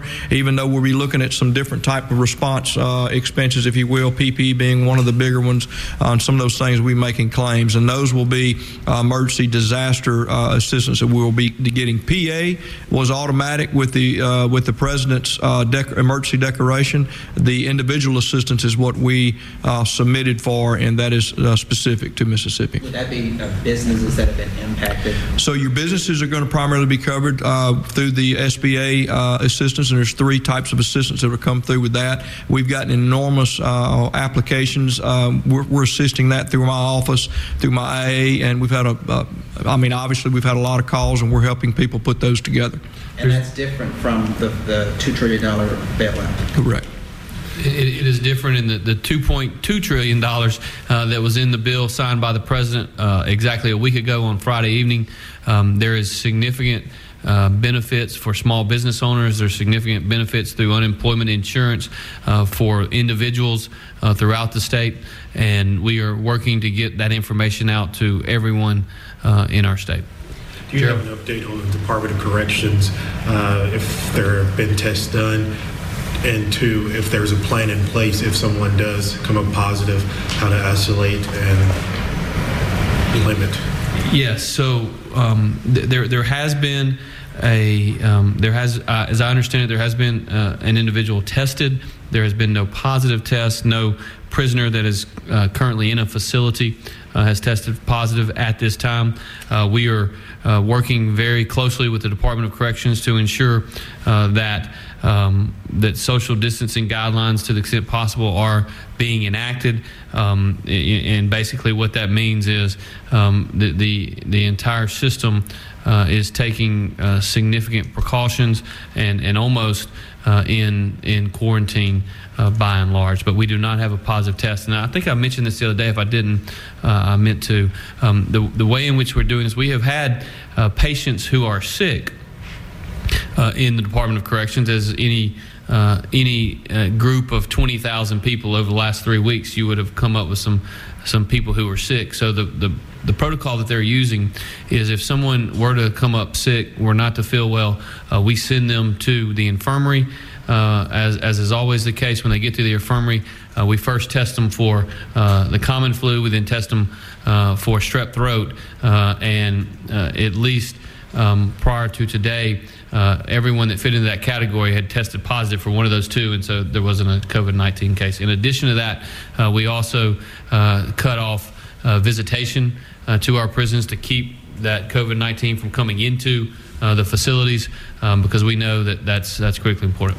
And what's the, I guess, the, how are you working with some of these bigger factories like Sanderson Farm and other, even on the Gulf Coast, where they are some essential, but some people may come up with an illness. How are you working to mitigate that? Well, we've been pro- we've been providing our business community guidance uh, for weeks on end, and I've got to tell you, I think um, without question they have stepped up and are doing um, everything they can to ensure the social distancing guidelines uh, that most people that can work from home are working from home. Uh, I've talked to employers even who uh, are literally doing a um, temperature test uh, before their employees are, are, allowed to get on the factory floor, get on the floor uh, in, in these essential businesses. Um, we are certainly, uh, you'll see if you try to get in the uh, state EOC right now, we're doing temperature testing as well um, because we do have large number of people uh, who, who, don't have the luxury of sitting this one out. Uh, this is their job and they take pride in it. But we are protecting everyone by doing temperature tests, including myself. Uh, who went in the state EOC earlier today, uh, and so we're we're encouraging uh, our large businesses to, to do that as well. Um, and most of them, as I've talked to them, uh, have set up guidelines and are, are doing a uh, what I would argue is a uh, doing a good job at that. Yes, sir. Follow up to this question about MDOC. There have been two deaths in Wilkinson County. Are they from the private prison or not? There's a private prison in Wilkinson. Is, are those two deaths from there, or do we know? I'm not aware. I mean, I'm not sure. Yeah, I'm, I'm not. What are the guidelines for the private prisons? Are they the same as MDOC's, or do they have to follow those, or what? do we know? I mean, the fe- well, and I'm not an MDOC expert or corrections, but the federal ones. You mean a federal one or the state? ones? Or the private prisons? I mean, some of the private ones are also federal. Right. Right. Federal inmates at, at a number of them, but um, the, I know the the federal system. I think I read earlier today has shut. Um, has basically gone to a quarantine system as well, but uh, again, I'm not an expert on that. I, I have, uh, I have not been alerted that, that any of those uh, deaths have come from uh, the the prison system. Um, I asked you this question yesterday, but it's worth reiterating. Uh, we're about 30 minutes from the shelter-in-place order going into effect. Um, what's your message to the people to, I guess, essentially not run out and take everything off the shelves? Well, the, the supply chain in America is working. Americans and Mississippians have stepped up in this time of need. They're doing the right things. What you need to do is when you go to the grocery store, you need to get yourself uh, uh, what you normally would buy for a week to 10 day supply. Uh, to make sure that you're not hoarding. Uh, this is this is the time for caution. It is not the time for panic. And while I can't stress enough how much this disease spreads and how easily this virus is spread from one person to another. Uh, what I can tell you is we're going to continue to make sure that the grocery stores stay open. We're going to continue to make sure that there's product on the shelves, and we are going to work uh, and ensure uh, that that Mississippians will take care of themselves. But if you're over the age of 65, if you are in that category uh, where you have a compromised immune system, um, and I've been urging the, the, the church going folks around Mississippi to look in their own church, talk to their preachers, identify those people in your church that are in that particular category, and why don't you call one of them and say, "Hey, can I go get you groceries today?" Mississippians throughout the state want to help. They're, they're, I mean, even even my own friends are texting me saying, "What can we do to help?" Well, that's what you can do to help.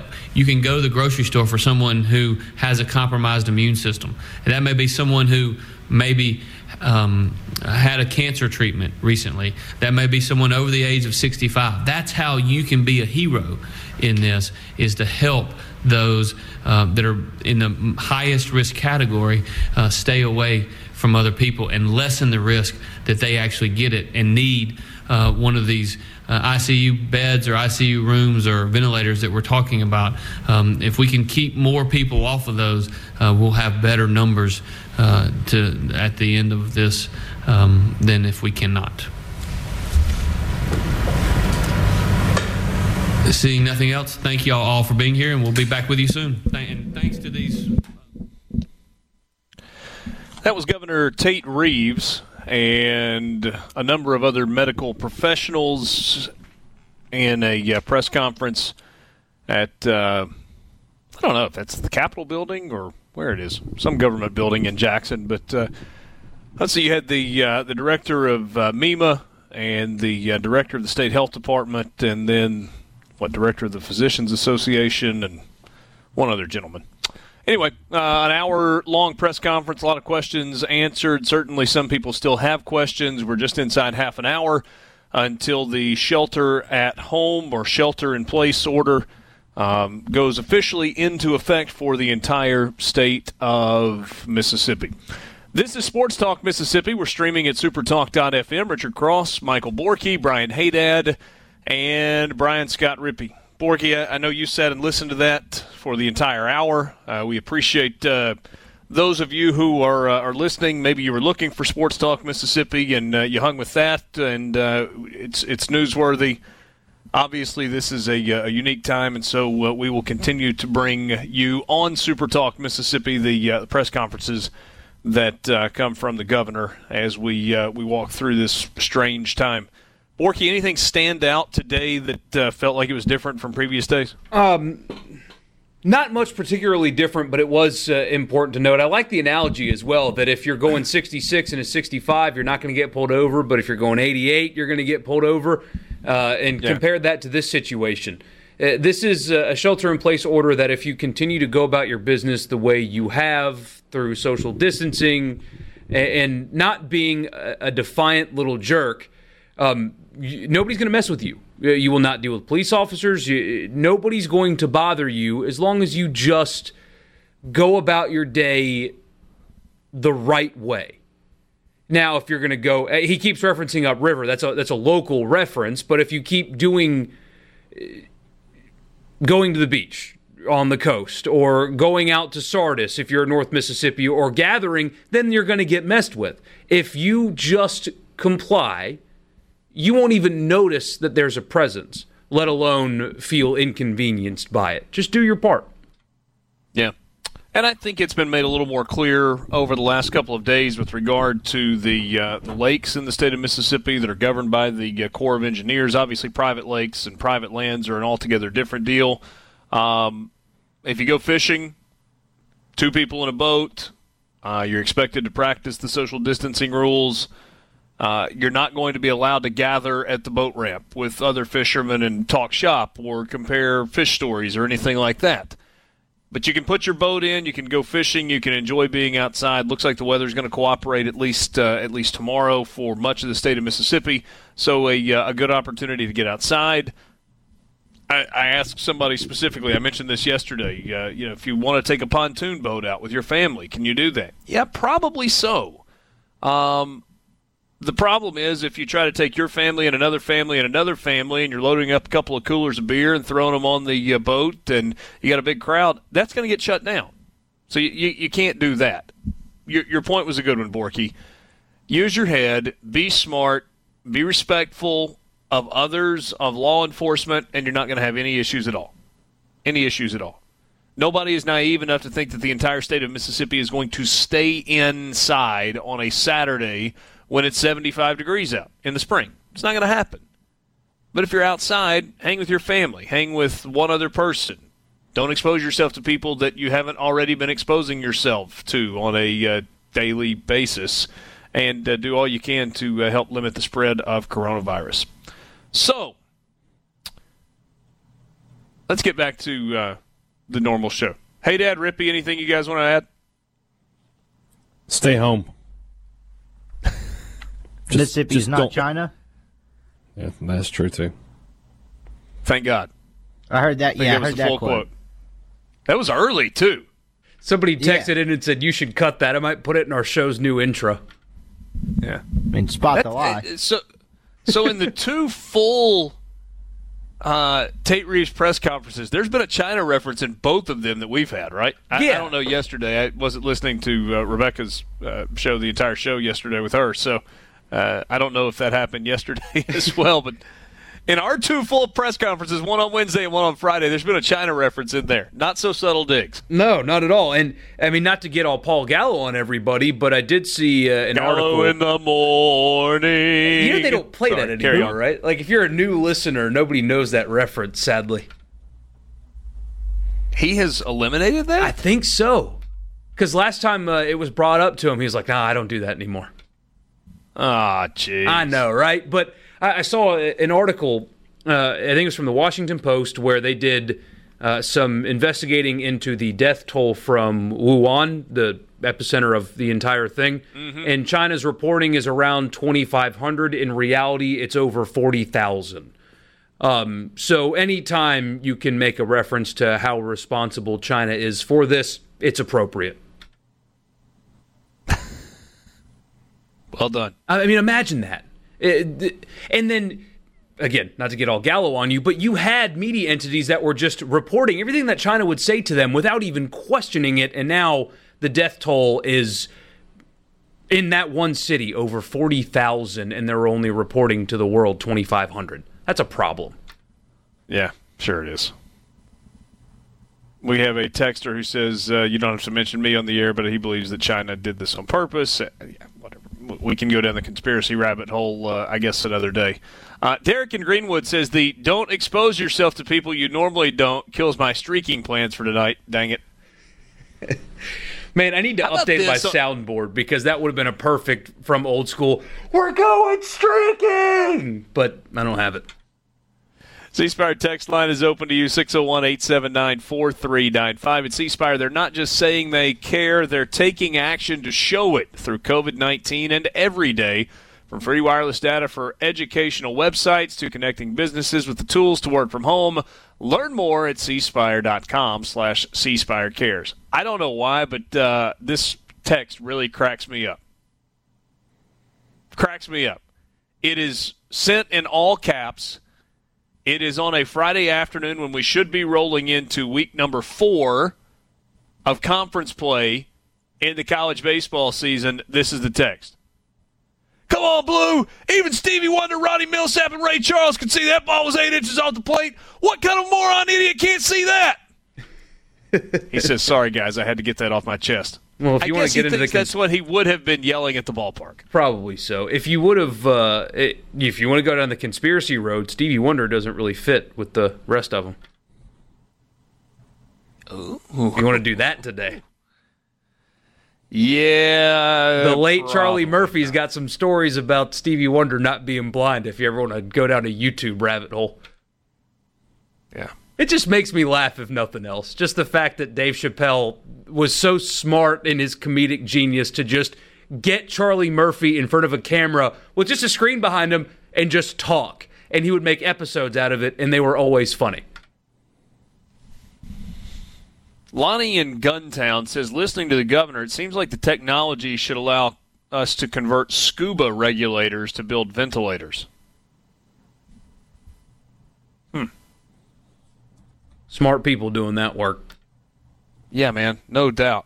Atlanta, you maybe that's something that you can do. It. I, uh, whew, I hear you. I mean, it doesn't sounds necessarily like that's a uh, bad idea or an impossible idea, but uh, that is somebody that will have a uh, skill set and brain power that is uh, drastically different than mine.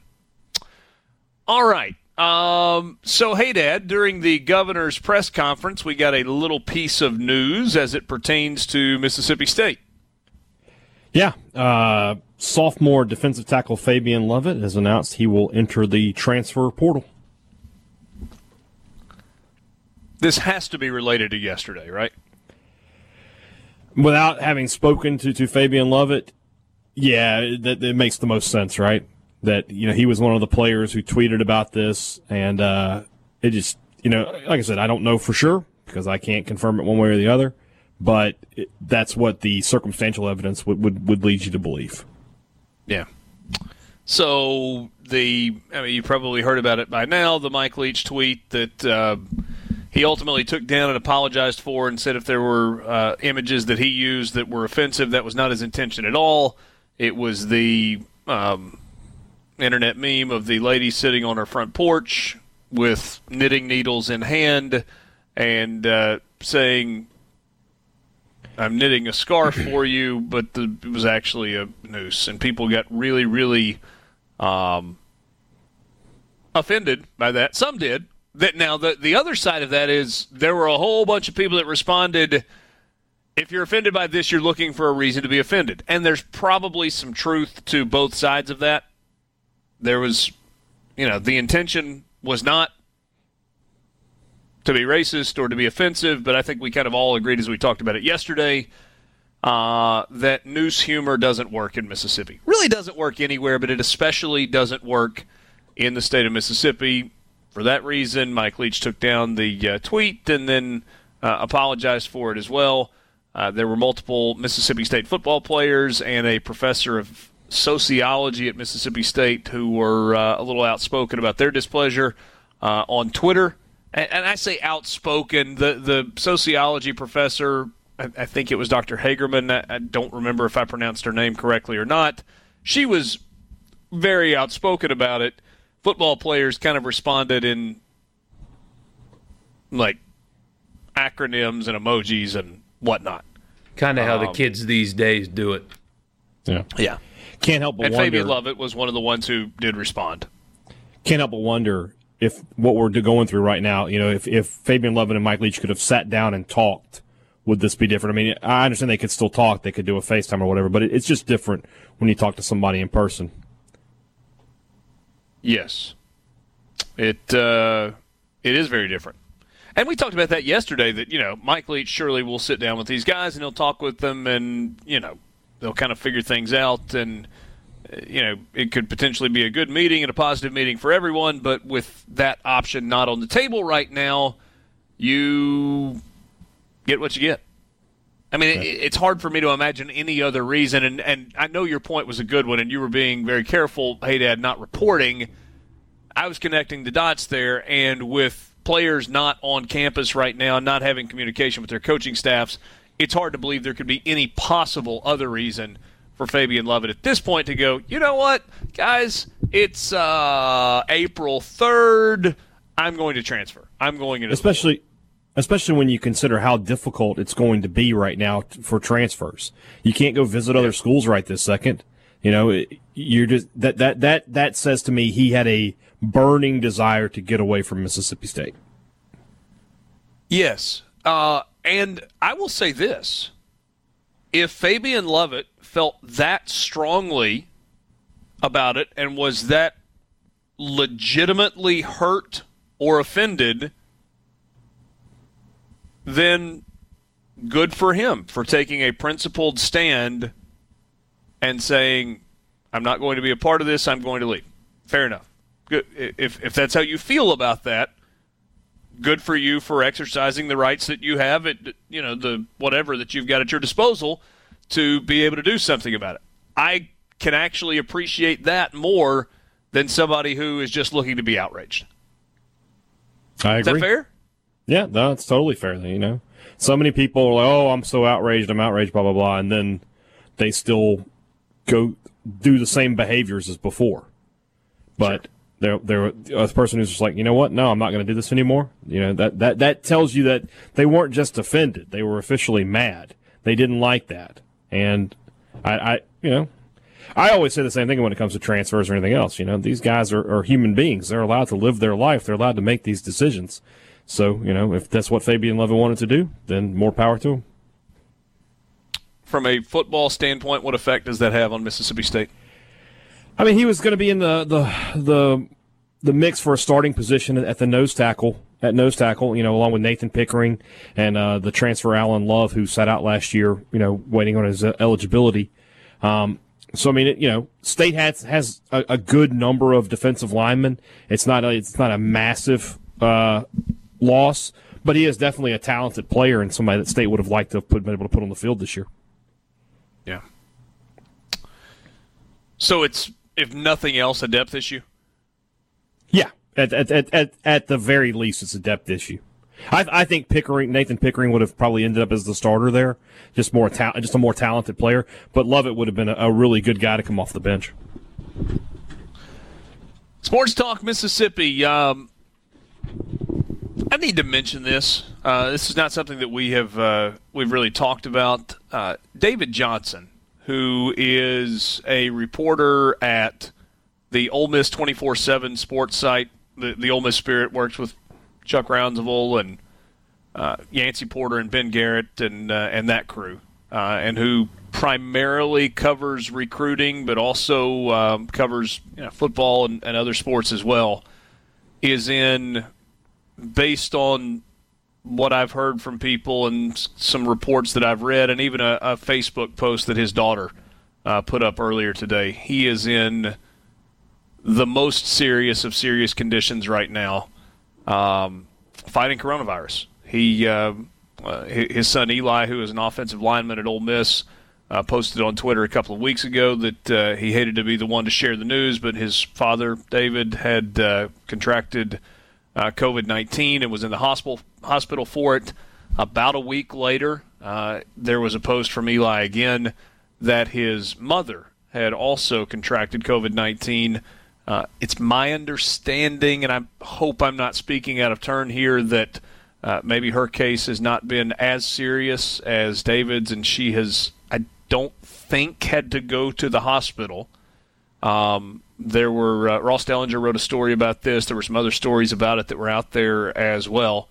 Um, would absolutely encourage you to keep David in your prayers, his doctors, the nurses that are caring for him, uh, but more than anything, his family. Uh, because in addition to the fact that uh, their dad is very, very, very sick right now, they can't be with him. And it sounds like from his daughter's Facebook post earlier that that maybe is the, the most difficult time. That in this in this time where it feels like to them he needs them the most, they can't be there. Period. So, if you would offer up a prayer for David and for his family, uh, I know that that would absolutely be appreciated by uh, by all of them. Sports Talk Mississippi. We will take a quick timeout, and we'll be back with you to wrap up the four o'clock hour after this. Chris Mannix is a basketball reporter primarily at Sports Illustrated.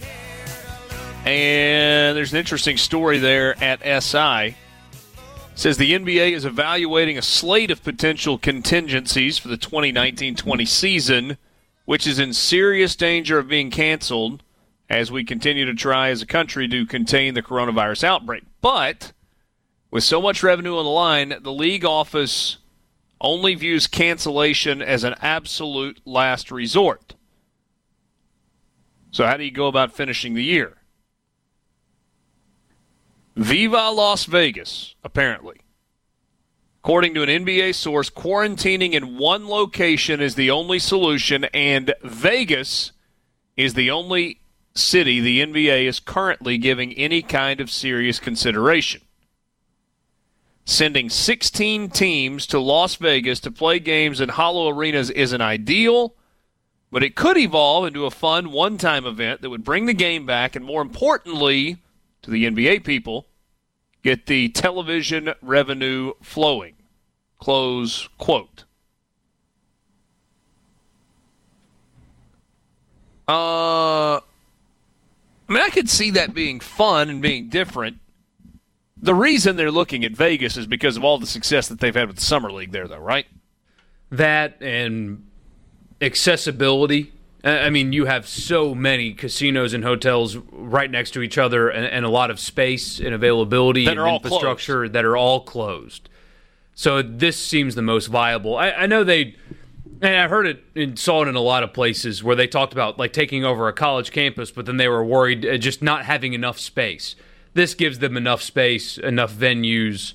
Uh, to actually make it work. And I, I see so many people that are just completely dismissive of this idea that right away, oh no, it'll never work. It'll, it'll never work. It's stupid. Okay, well, maybe you think that, but every stakeholder actually like involved in the league, players, coaches, administrators, whatever you want to call those people, every single one, and maybe the ones that that are against it just are not outspoken, but you have NBA players streaming on Twitch now every day and stuff going on Instagram live. Every single stakeholder here has said they want to do it, that they want to play. Part of it, I'm sure, is they know that they stand to lose a ton of money because there is a cancellation clause in the CBA. So if they don't play games, they don't get paid. I mean, that, that's going to happen. So maybe that's the incentive. Either way, for the people that are just, oh, this will never happen. It's stupid. The players, the coaches, the the owners, team people, everybody that has spoken about this wants it to happen. And if you have that many people and that much money involved, they will figure it out. I'm just the last resort thing I'm sure is there, but I, I just keep having this feeling that because they are so motivated to do it, they'll find a way to do it. Regular season is definitely toast at this point. Kind of feels like it. Yeah.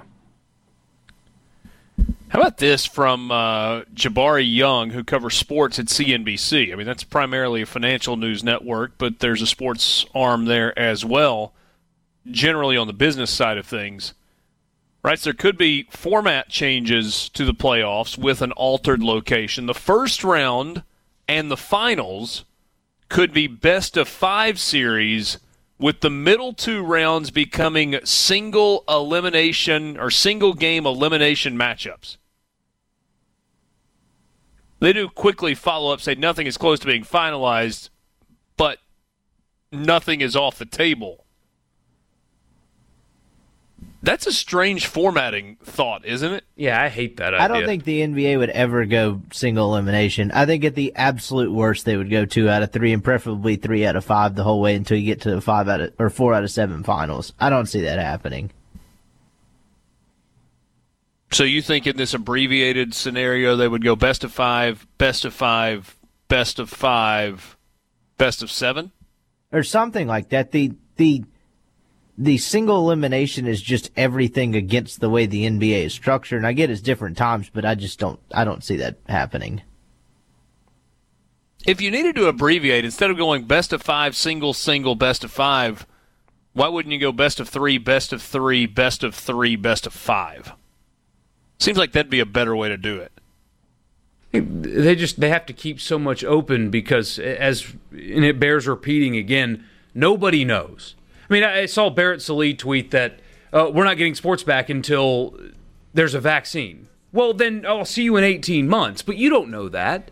It just nobody knows at all. And it, oh, in, in fairness, in, in fairness, that was not actually Barrett's original thought. I don't think. There was a guest on Paul Finebaum's show today, a former university president at Kansas State, who said to Paul Feinbaum that until there's a vaccine, there will be no sports. And a former administrator knows as much about that as anybody else talking here. You know, I just. And then South Korean basketball about to start back up. They played Japanese inner squads essentially, from what I understand, baseball wise. Is that correct? I don't know the answer to that. I do not know. Sports Y'all Talk saw the Mississippi. Image a couple weeks ago of them playing baseball in Japan with masks. Hmm. Interesting look. That's how it's supposed to be, right? Jimmy Buffett, spring April afternoon, just after 5 o'clock, saying to you, Welcome to the weekend. Richard Cross, Michael Borky, Brian Hadad, and Brian Scott Rippee, thanks for being with us on this Friday afternoon. We're glad to have you along. The C Spire text line is open 601 879 4395. Again, 601 879 4395. That is the number. Excuse me, for you to be a part of the conversation if you would like to do so this afternoon. At C Spire, they're not just saying they care uh, that they care, they're taking action to show it through COVID 19 and every day from free wireless data for educational websites to connecting businesses with the tools to work from home. You can learn more at cspire.com slash cspire cares. Time right now for the college football fix.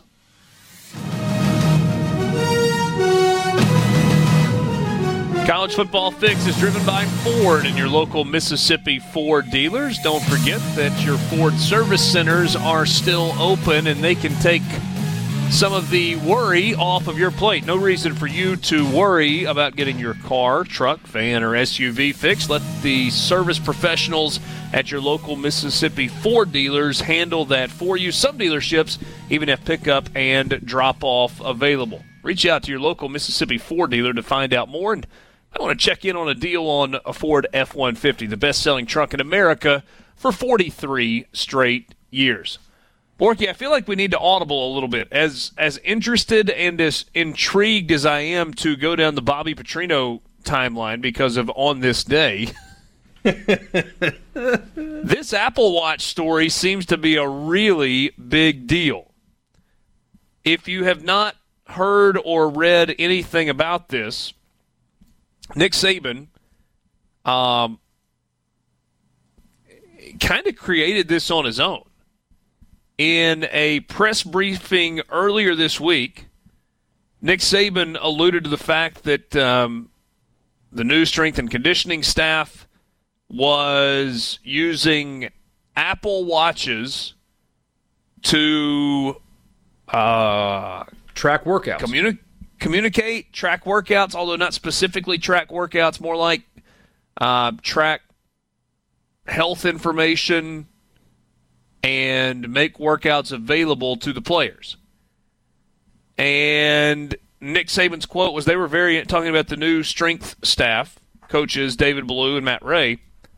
They were very instrumental in setting up this whole program of what we're doing with the players in terms of Apple Watches for their workouts, apps on their phones for weight training programs. We had an issue with some players not having a place to work out because high schools are closed. We put them on band workout programs. They've done a really, really good job of managing this to this point, and the players have done a really good job responding to it. This is a story at The Athletic from Aaron Suttles who writes It didn't take long for strength coaches and athletic departments around the country to begin questioning how Alabama was allowed to provide Apple Watches to their team given the current restrictions during this time in college athletics. One Power Five director of football operations told The Athletic on the condition of anonymity, I have no stinking clue how they're doing it, close quote. There is a ton in this article. It's a long article. There are a bunch of quotes. Alabama said it's done nothing wrong. They say they've been in contact with the Southeastern Conference. They know all that's going on. They're not uh, they're not breaking any rules. Maybe they're in the gray area a little bit. They didn't say that. I'm editorializing, um, but they're not doing anything that's not allowed. Coaches in other conferences are frustrated because they want to be on a level playing field. Coaches, even within the SEC, as they're learning more about this, are frustrated because, well, they want to be on a level playing field. If this is in the gray area and is not technically against the rules, then I think once again you tip your hat to Nick Saban, tip, your cap to Nick Saban for figuring out a way to do stuff that nobody else was doing. Right? So, I mean, innovators innovate and some people are just better at figuring out ways within the confines of the rules to take everything that is available to them.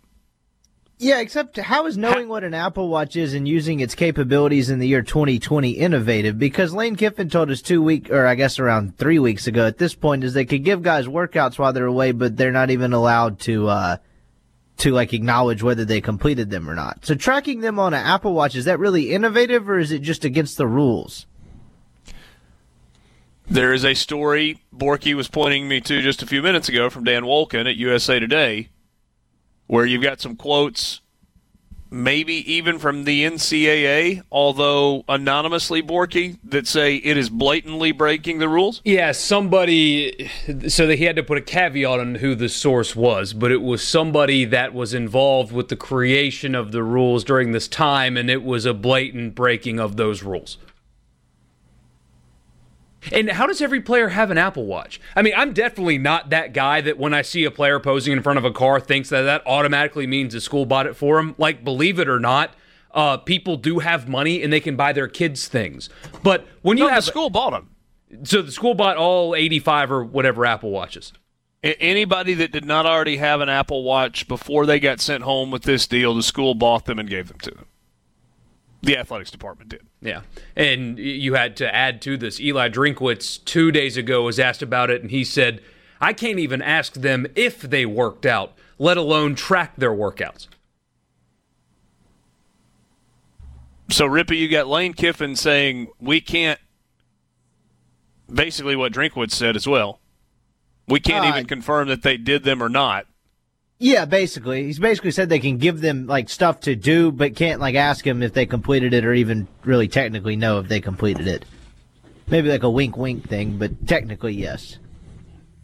Sort of like voluntary workouts for the NFL. Sometimes voluntary things aren't actually voluntary. So look, we're going to send you these workouts. We can't ask you if you did them, but we are going to eventually come back together and when we go through our first conditioning test, we won't have to ask you if you did them. The results will be abundantly clear as to whether or not you have done the workouts or not. I've got a question. So, what are the odds? You've heard this from Kiffin, Drinkwitz. Are there any other coaches that have commented on this? Adam Rittenberg had uh, a couple of coaches anonymously tell him that they are very confused how Alabama is able to do it because they are under the impression that's against the rules. So, So if I said something against FCC guidelines and Hadad said, "Hey, that's against FCC guidelines," and then Richard said, "Hey, that's against FCC guidelines," not that that would ever happen or I would do anything like that ever. And Borky then said, "That's against FCC guidelines." I said, "No, it's not." What are the odds that I'm right? Very small. I don't know. I, You I, are. I I'm don't gonna know, say slim Rippee. to none. I- well, yeah, but that's never stopped you before. Not as it relates to FCC But, okay, guidelines, but we went down some road not too long ago where I was like, "Rippee, that's not true." You're like, "Yes, it is." I'm like, Oh, "N- I, "No, oh you're yeah, wrong." that was what And was that, the goes, Vanderbilt bench thing. Yeah, yeah. Okay, but but uh, but but but okay, me, me if I knew it was in the gray area or like pushing the rules, what are the odds? Like, even if that's the case, why am I like openly admitting it? I guess too, which seemed to be what happened here, right? Well, that's what I was. Uh, that's one thing I was curious about. Nick Saban doesn't slip up. He doesn't say anything accidentally. He uses the media. He uses the media to get messages to his teams. Did Nick Saban just have his biggest public slip up ever? That Did he say something that wasn't calculated that is going to turn into a really big mistake? That or somebody in compliance got the you know what chewing of their life uh, right after that press conference. I'm just gonna guess that he slipped up before, but uh, no one has actually like written the story in some other maybe lesser or greater capacity through the years. Just a guess. You know what I'm going to guess? That this is ruled a uh, secondary violation. Oh, it'll be nothing. I mean, that's the thing. College football in a nutshell. I tweeted it the other day with the uh, quote from Drinkwitz. It that that's just that's what it is. The playing field is not even. No, nobody's even batting an eye. Nobody cares. Alabama just blatantly breaking the rules. Eli Drinkwitz at Missouri complying with the rules. And guess who's currently under NCAA sanctions? Yeah. It's Missouri. Alabama fired a coach after he clearly broke NCAA rules involved with a recruit and didn't even warrant an investigation. They just let him go and, hey, all good here. They play by a different set of rules. It is an undeniable fact. What a sport. And if, if we're being honest, if it's as abundantly clear to all the other coaches as it seems to be, this isn't accidental. This is blatant cheating.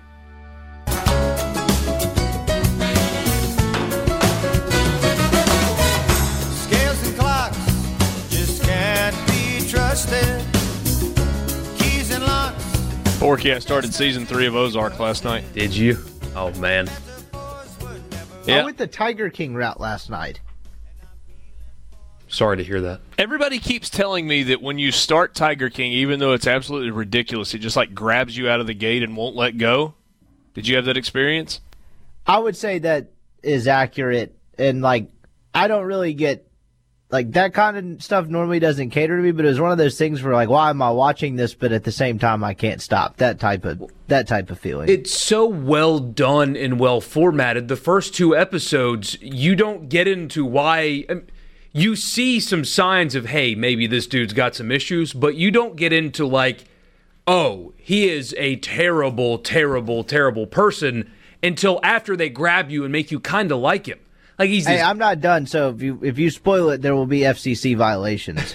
oh, don't worry, I'm not going to spoil it for Are you I going to stick with it all the way through?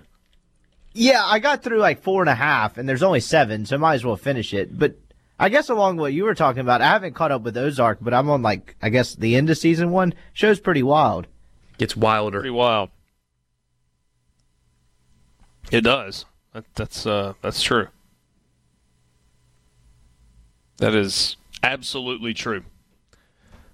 Sports Talk Mississippi with you. Glad to have you along this afternoon. Text line is open. The C Spire text line 601 879 4395. 601 879 4395. Do we need to carry on with the uh, Alabama stuff, or can we move to Bobby Petrino? I think we can move to it. It- It's just, it just bears repeating. And uh, look, maybe I have no doubt, actually, that coaches are actually checking in on their players to make sure that they're still doing their thing. I mean, some of these kids being out of a controlled environment's not good for them, uh, and so they need the structure. And I don't think there's anything wrong with coaches keeping track of their players in their workouts. But if that's going to be a rule in place, and Alabama's just out here flaunting it, yeah, all of our kids got Apple Watches. The scrutiny should match what it is, but it never does, does it? Uh, it, it we could talk about this for days and not get anywhere, but the playing field's uneven. It'll always be uneven. There is a protected class in college athletics, and there is an unprotected class. The schools here fall in the unprotected class category by and large, and one state over and half a state below are protected, and you can't convince me otherwise because I've got more evidence to back it up than you would.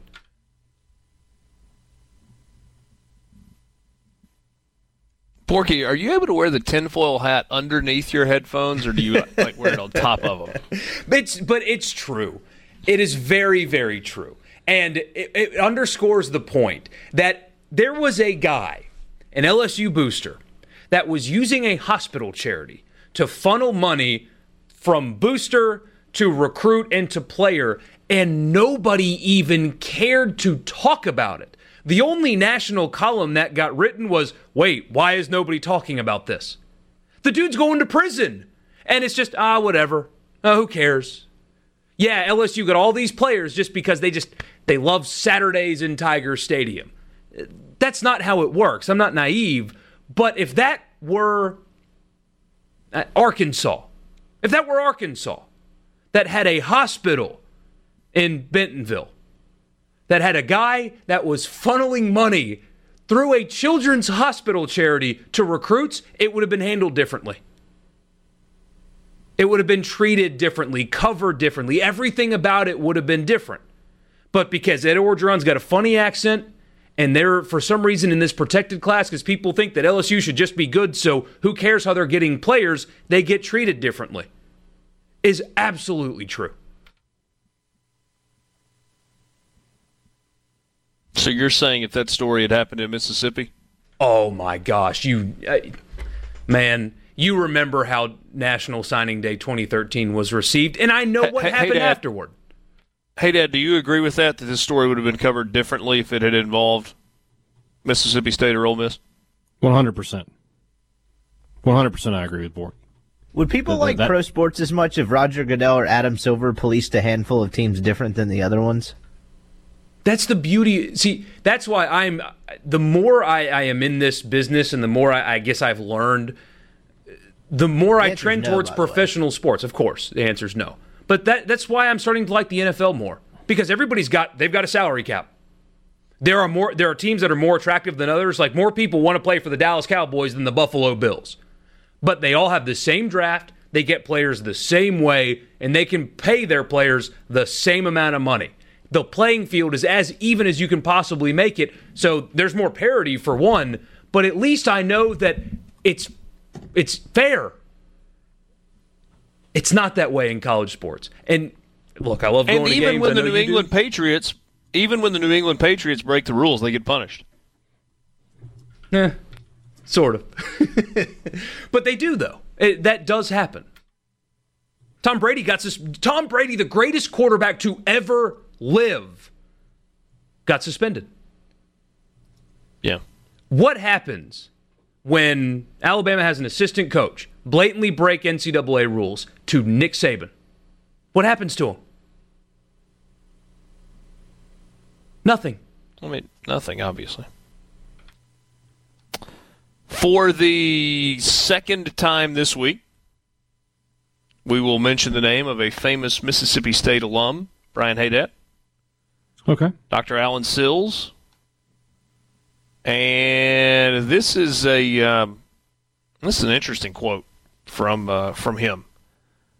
Probably not exactly what you want to read if you are a college football fan. Here it is. As long as we're still in a place where when a single individual tests positive for the virus, then you have to quarantine every single person who was in contact with them in any shape, form, or fashion. Then I don't think you can begin to think about reopening a team sport because we're going to have positive cases for a very long time. That may be true. Do you believe it to be true? I mean, medically, what he's saying, I think, is very, very sound. But, like, the first response to that was I get sports are a lot different than everyday life, but if we wait until this thing is 100% gone and no one is testing positive anymore, the economy will crumble and we will have more people dying from being homeless and starving than the virus itself. Another response this is never going to be 100% gone. This line of thinking is ridiculous. Can it be medically sound and accurate and untrue all at the same time? Kind of feels like that's our reality, doesn't it? I mean, this is unprecedented. N- newsflash! N- newsflash! The world cannot stop for 18 months. Nope. We are very fortunate where, where we sit right now because we work in an industry where we are considered essential employees. We're continuing to disseminate news. Um, many of the partners that we have on this show are continuing to do their work. But guys, I got news for you. If we don't go back to normal life for a year and a half, if it takes 18 months and that's fast tracking it to get a vaccine, we're not going to have jobs. Nobody will. I mean, outside of just a few pockets of industry, nobody's going to be able to operate. And even those pockets of industry, nobody's going to be able to pay for anything. We've already got 10 million people without them right now. Yes. 10 million unemployed in the last two weeks. It's a staggering number. And, and, and I'm not I, I'm not in the the camp necessarily of the president a week ago where man we're going to have everything rolling again by Easter. And that's a week from Sunday. That's like 9 days from now. That's obviously not the case. We've got stay at home orders in the state of Mississippi until the 20th and recommendations from the CDC until April 30th and projections that it's going to be mid to late May or mid to late June before the curve starts flattening and all of those things. Okay, those are all time frames where we can go this is going to be hard and this stinks, but we can recover. The world cannot stop for a year. I don't think. I mean, it, at some point you have to pay, make a mortgage payment, right? And you have to be able to continue to pay for groceries. And I mean, we're we're all going to be hunters and gatherers and garden growers to feed ourselves and sleep in tents. I, I, I don't know. I feel like you can stop everything though until a vaccine is developed and this is 100% gone. But it's a it's an interesting quote from Alan Sills, who is the chief medical officer for the NFL.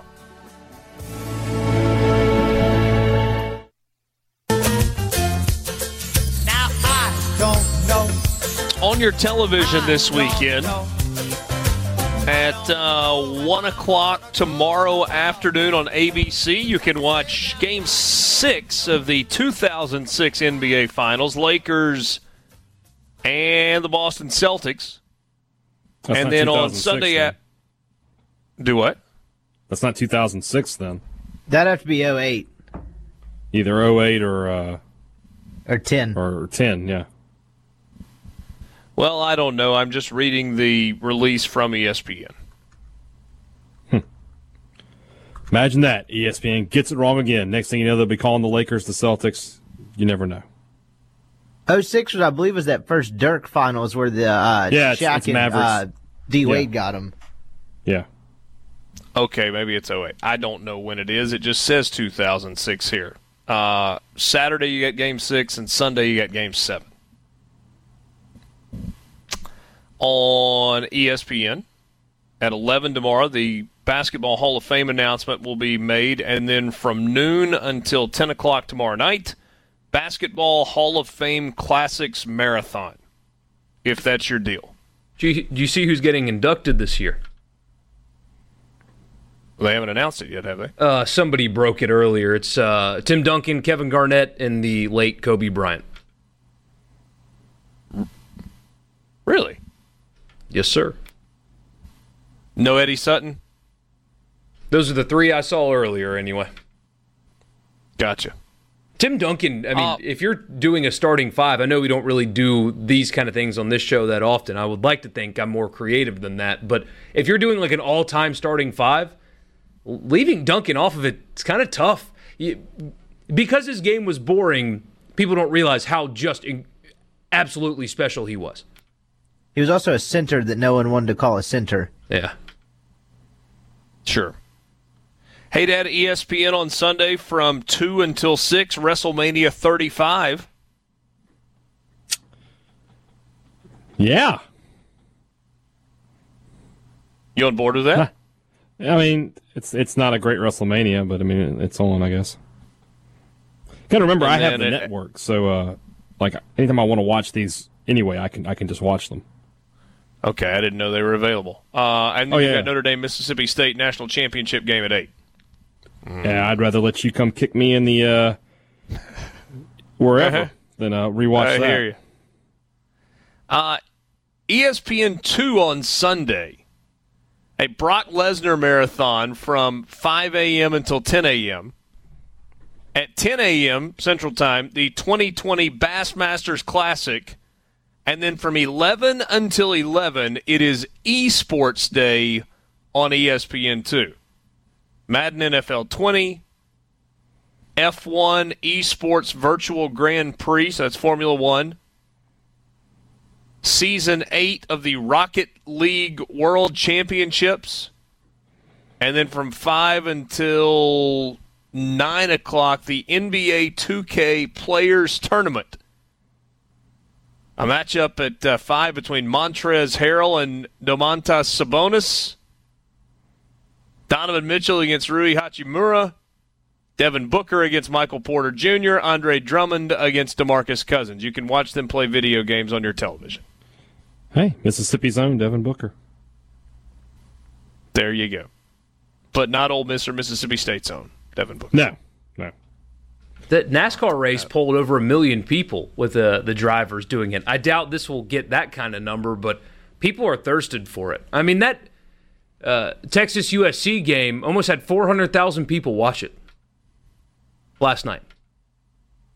How many people? Almost four hundred thousand. It's one of those things where, for the entire time that I was seeing tweets pop up, I was like, I really want to turn that on and watch it, but there was like constantly something else going on and I wasn't able to do it. I'm not a big watch old games over and over again kind of person. Yeah, but if you were going to pick one, that might be the one. That might be the one, and then the Rose Bowl we talked about yesterday. But it's just, you know, the 2018 Arkansas LSU game. No, I'm I'm good. Uh, I'm okay. I don't need to see that again. I forgot how boring the SEC championship game was last year with LSU and Georgia. Ooh, you want to talk about a beatdown? Yeah, can't wait to watch Goodness. that again. It was on last night or Wednesday night earlier this week sometime. I'm talking beat down. Joe Burrow was so good. So good. Uh, I'll give you two choices Bobby Petrino or what golf looks like they're going to do. Bobby Petrino. Or wants to do. Bobby Petrino.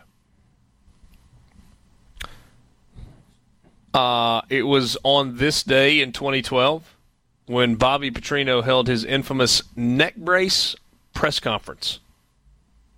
Mm.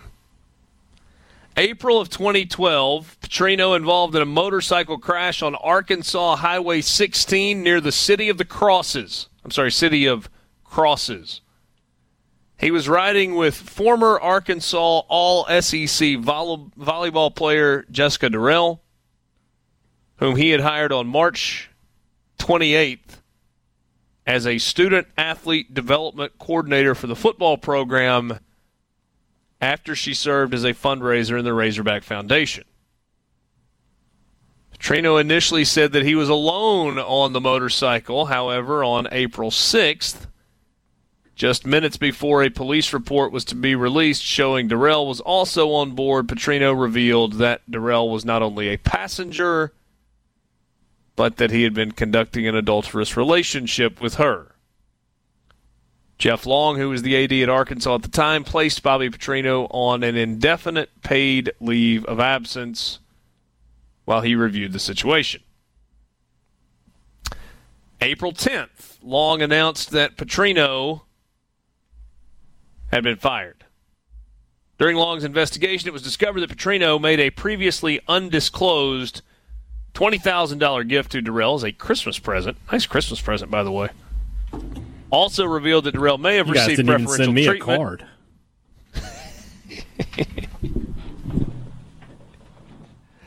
Yeah, well, you're not going to get an invitation to ride on a motorcycle with me either, bud. I wouldn't take that invitation. I promise. Uh, shockingly, uh, Dorrell may have received preferential treatment in her hiring on the football staff, as the relationship was not disclosed, and Petrino was on the hiring committee. Long determined, Jeff Long determined that Petrino's attempts to mislead both him and the public about the accident and his relationship with Dorrell were grounds for Petrino to be fired with cause. Long said in his formal termination letter that he would have never allowed Dorrell's hiring had Petrino disclosed his relationship with Dorrell and concluded that this and other lies on Petrino's part, quote, negatively and adversely affected the reputation of the University of Arkansas, close quote. Long also determined that the $20,000 payment could expose Arkansas to a sexual harassment suit if Bobby Petrino were retained. And yet, Arkansas fans, for the most part, were furious that Jeff Long fired Bobby Petrino. And would take him back today. It's amazing what losing does for you. Mm, nah, you think they would at this point? Yes, I guess maybe not. Over, yeah, over. I don't. I don't think so at this point. Oh, they're all in on Pittman until he goes two and ten. Yeah, but I mean, surely even the, the most ardent Bobby Petrino supporters at this point can look at it and go, "Yeah, this wouldn't work now." It worked then. It might would have continued to work. Things really haven't been the same since. But I don't think you can recapture that a decade later. Not with what he's accomplished or not accomplished since then. Well, you mean the head coach at what is it, Missouri State, uh, is not appealing to you? He did get hired again, didn't he? Yes, he did. It's Missouri State, I think. The Bears. I think you're right. Yeah. He edged out Art Briles, right? Oh, that's right. They floated Art Yeah, Briles out there so to make everybody think, oh, well, at least they didn't hire him when they hired Bobby Petrino. That was PR 301. That was amazing day. Oh yeah. Just like Iona hiring Rick Pitino like the day after all sports got canceled. like nobody even noticed. It was brilliant. And Rick Pitino, by the way, is recruiting like mad at Iona already. He's got like six or seven guys in the recruiting class and pretty highly rated as well. No way. I know that's Just shocking, waiting right? to look up and see one day when one of those kids in the McDonald's slam dunk contest whips out an Iona jersey under the McDonald's one.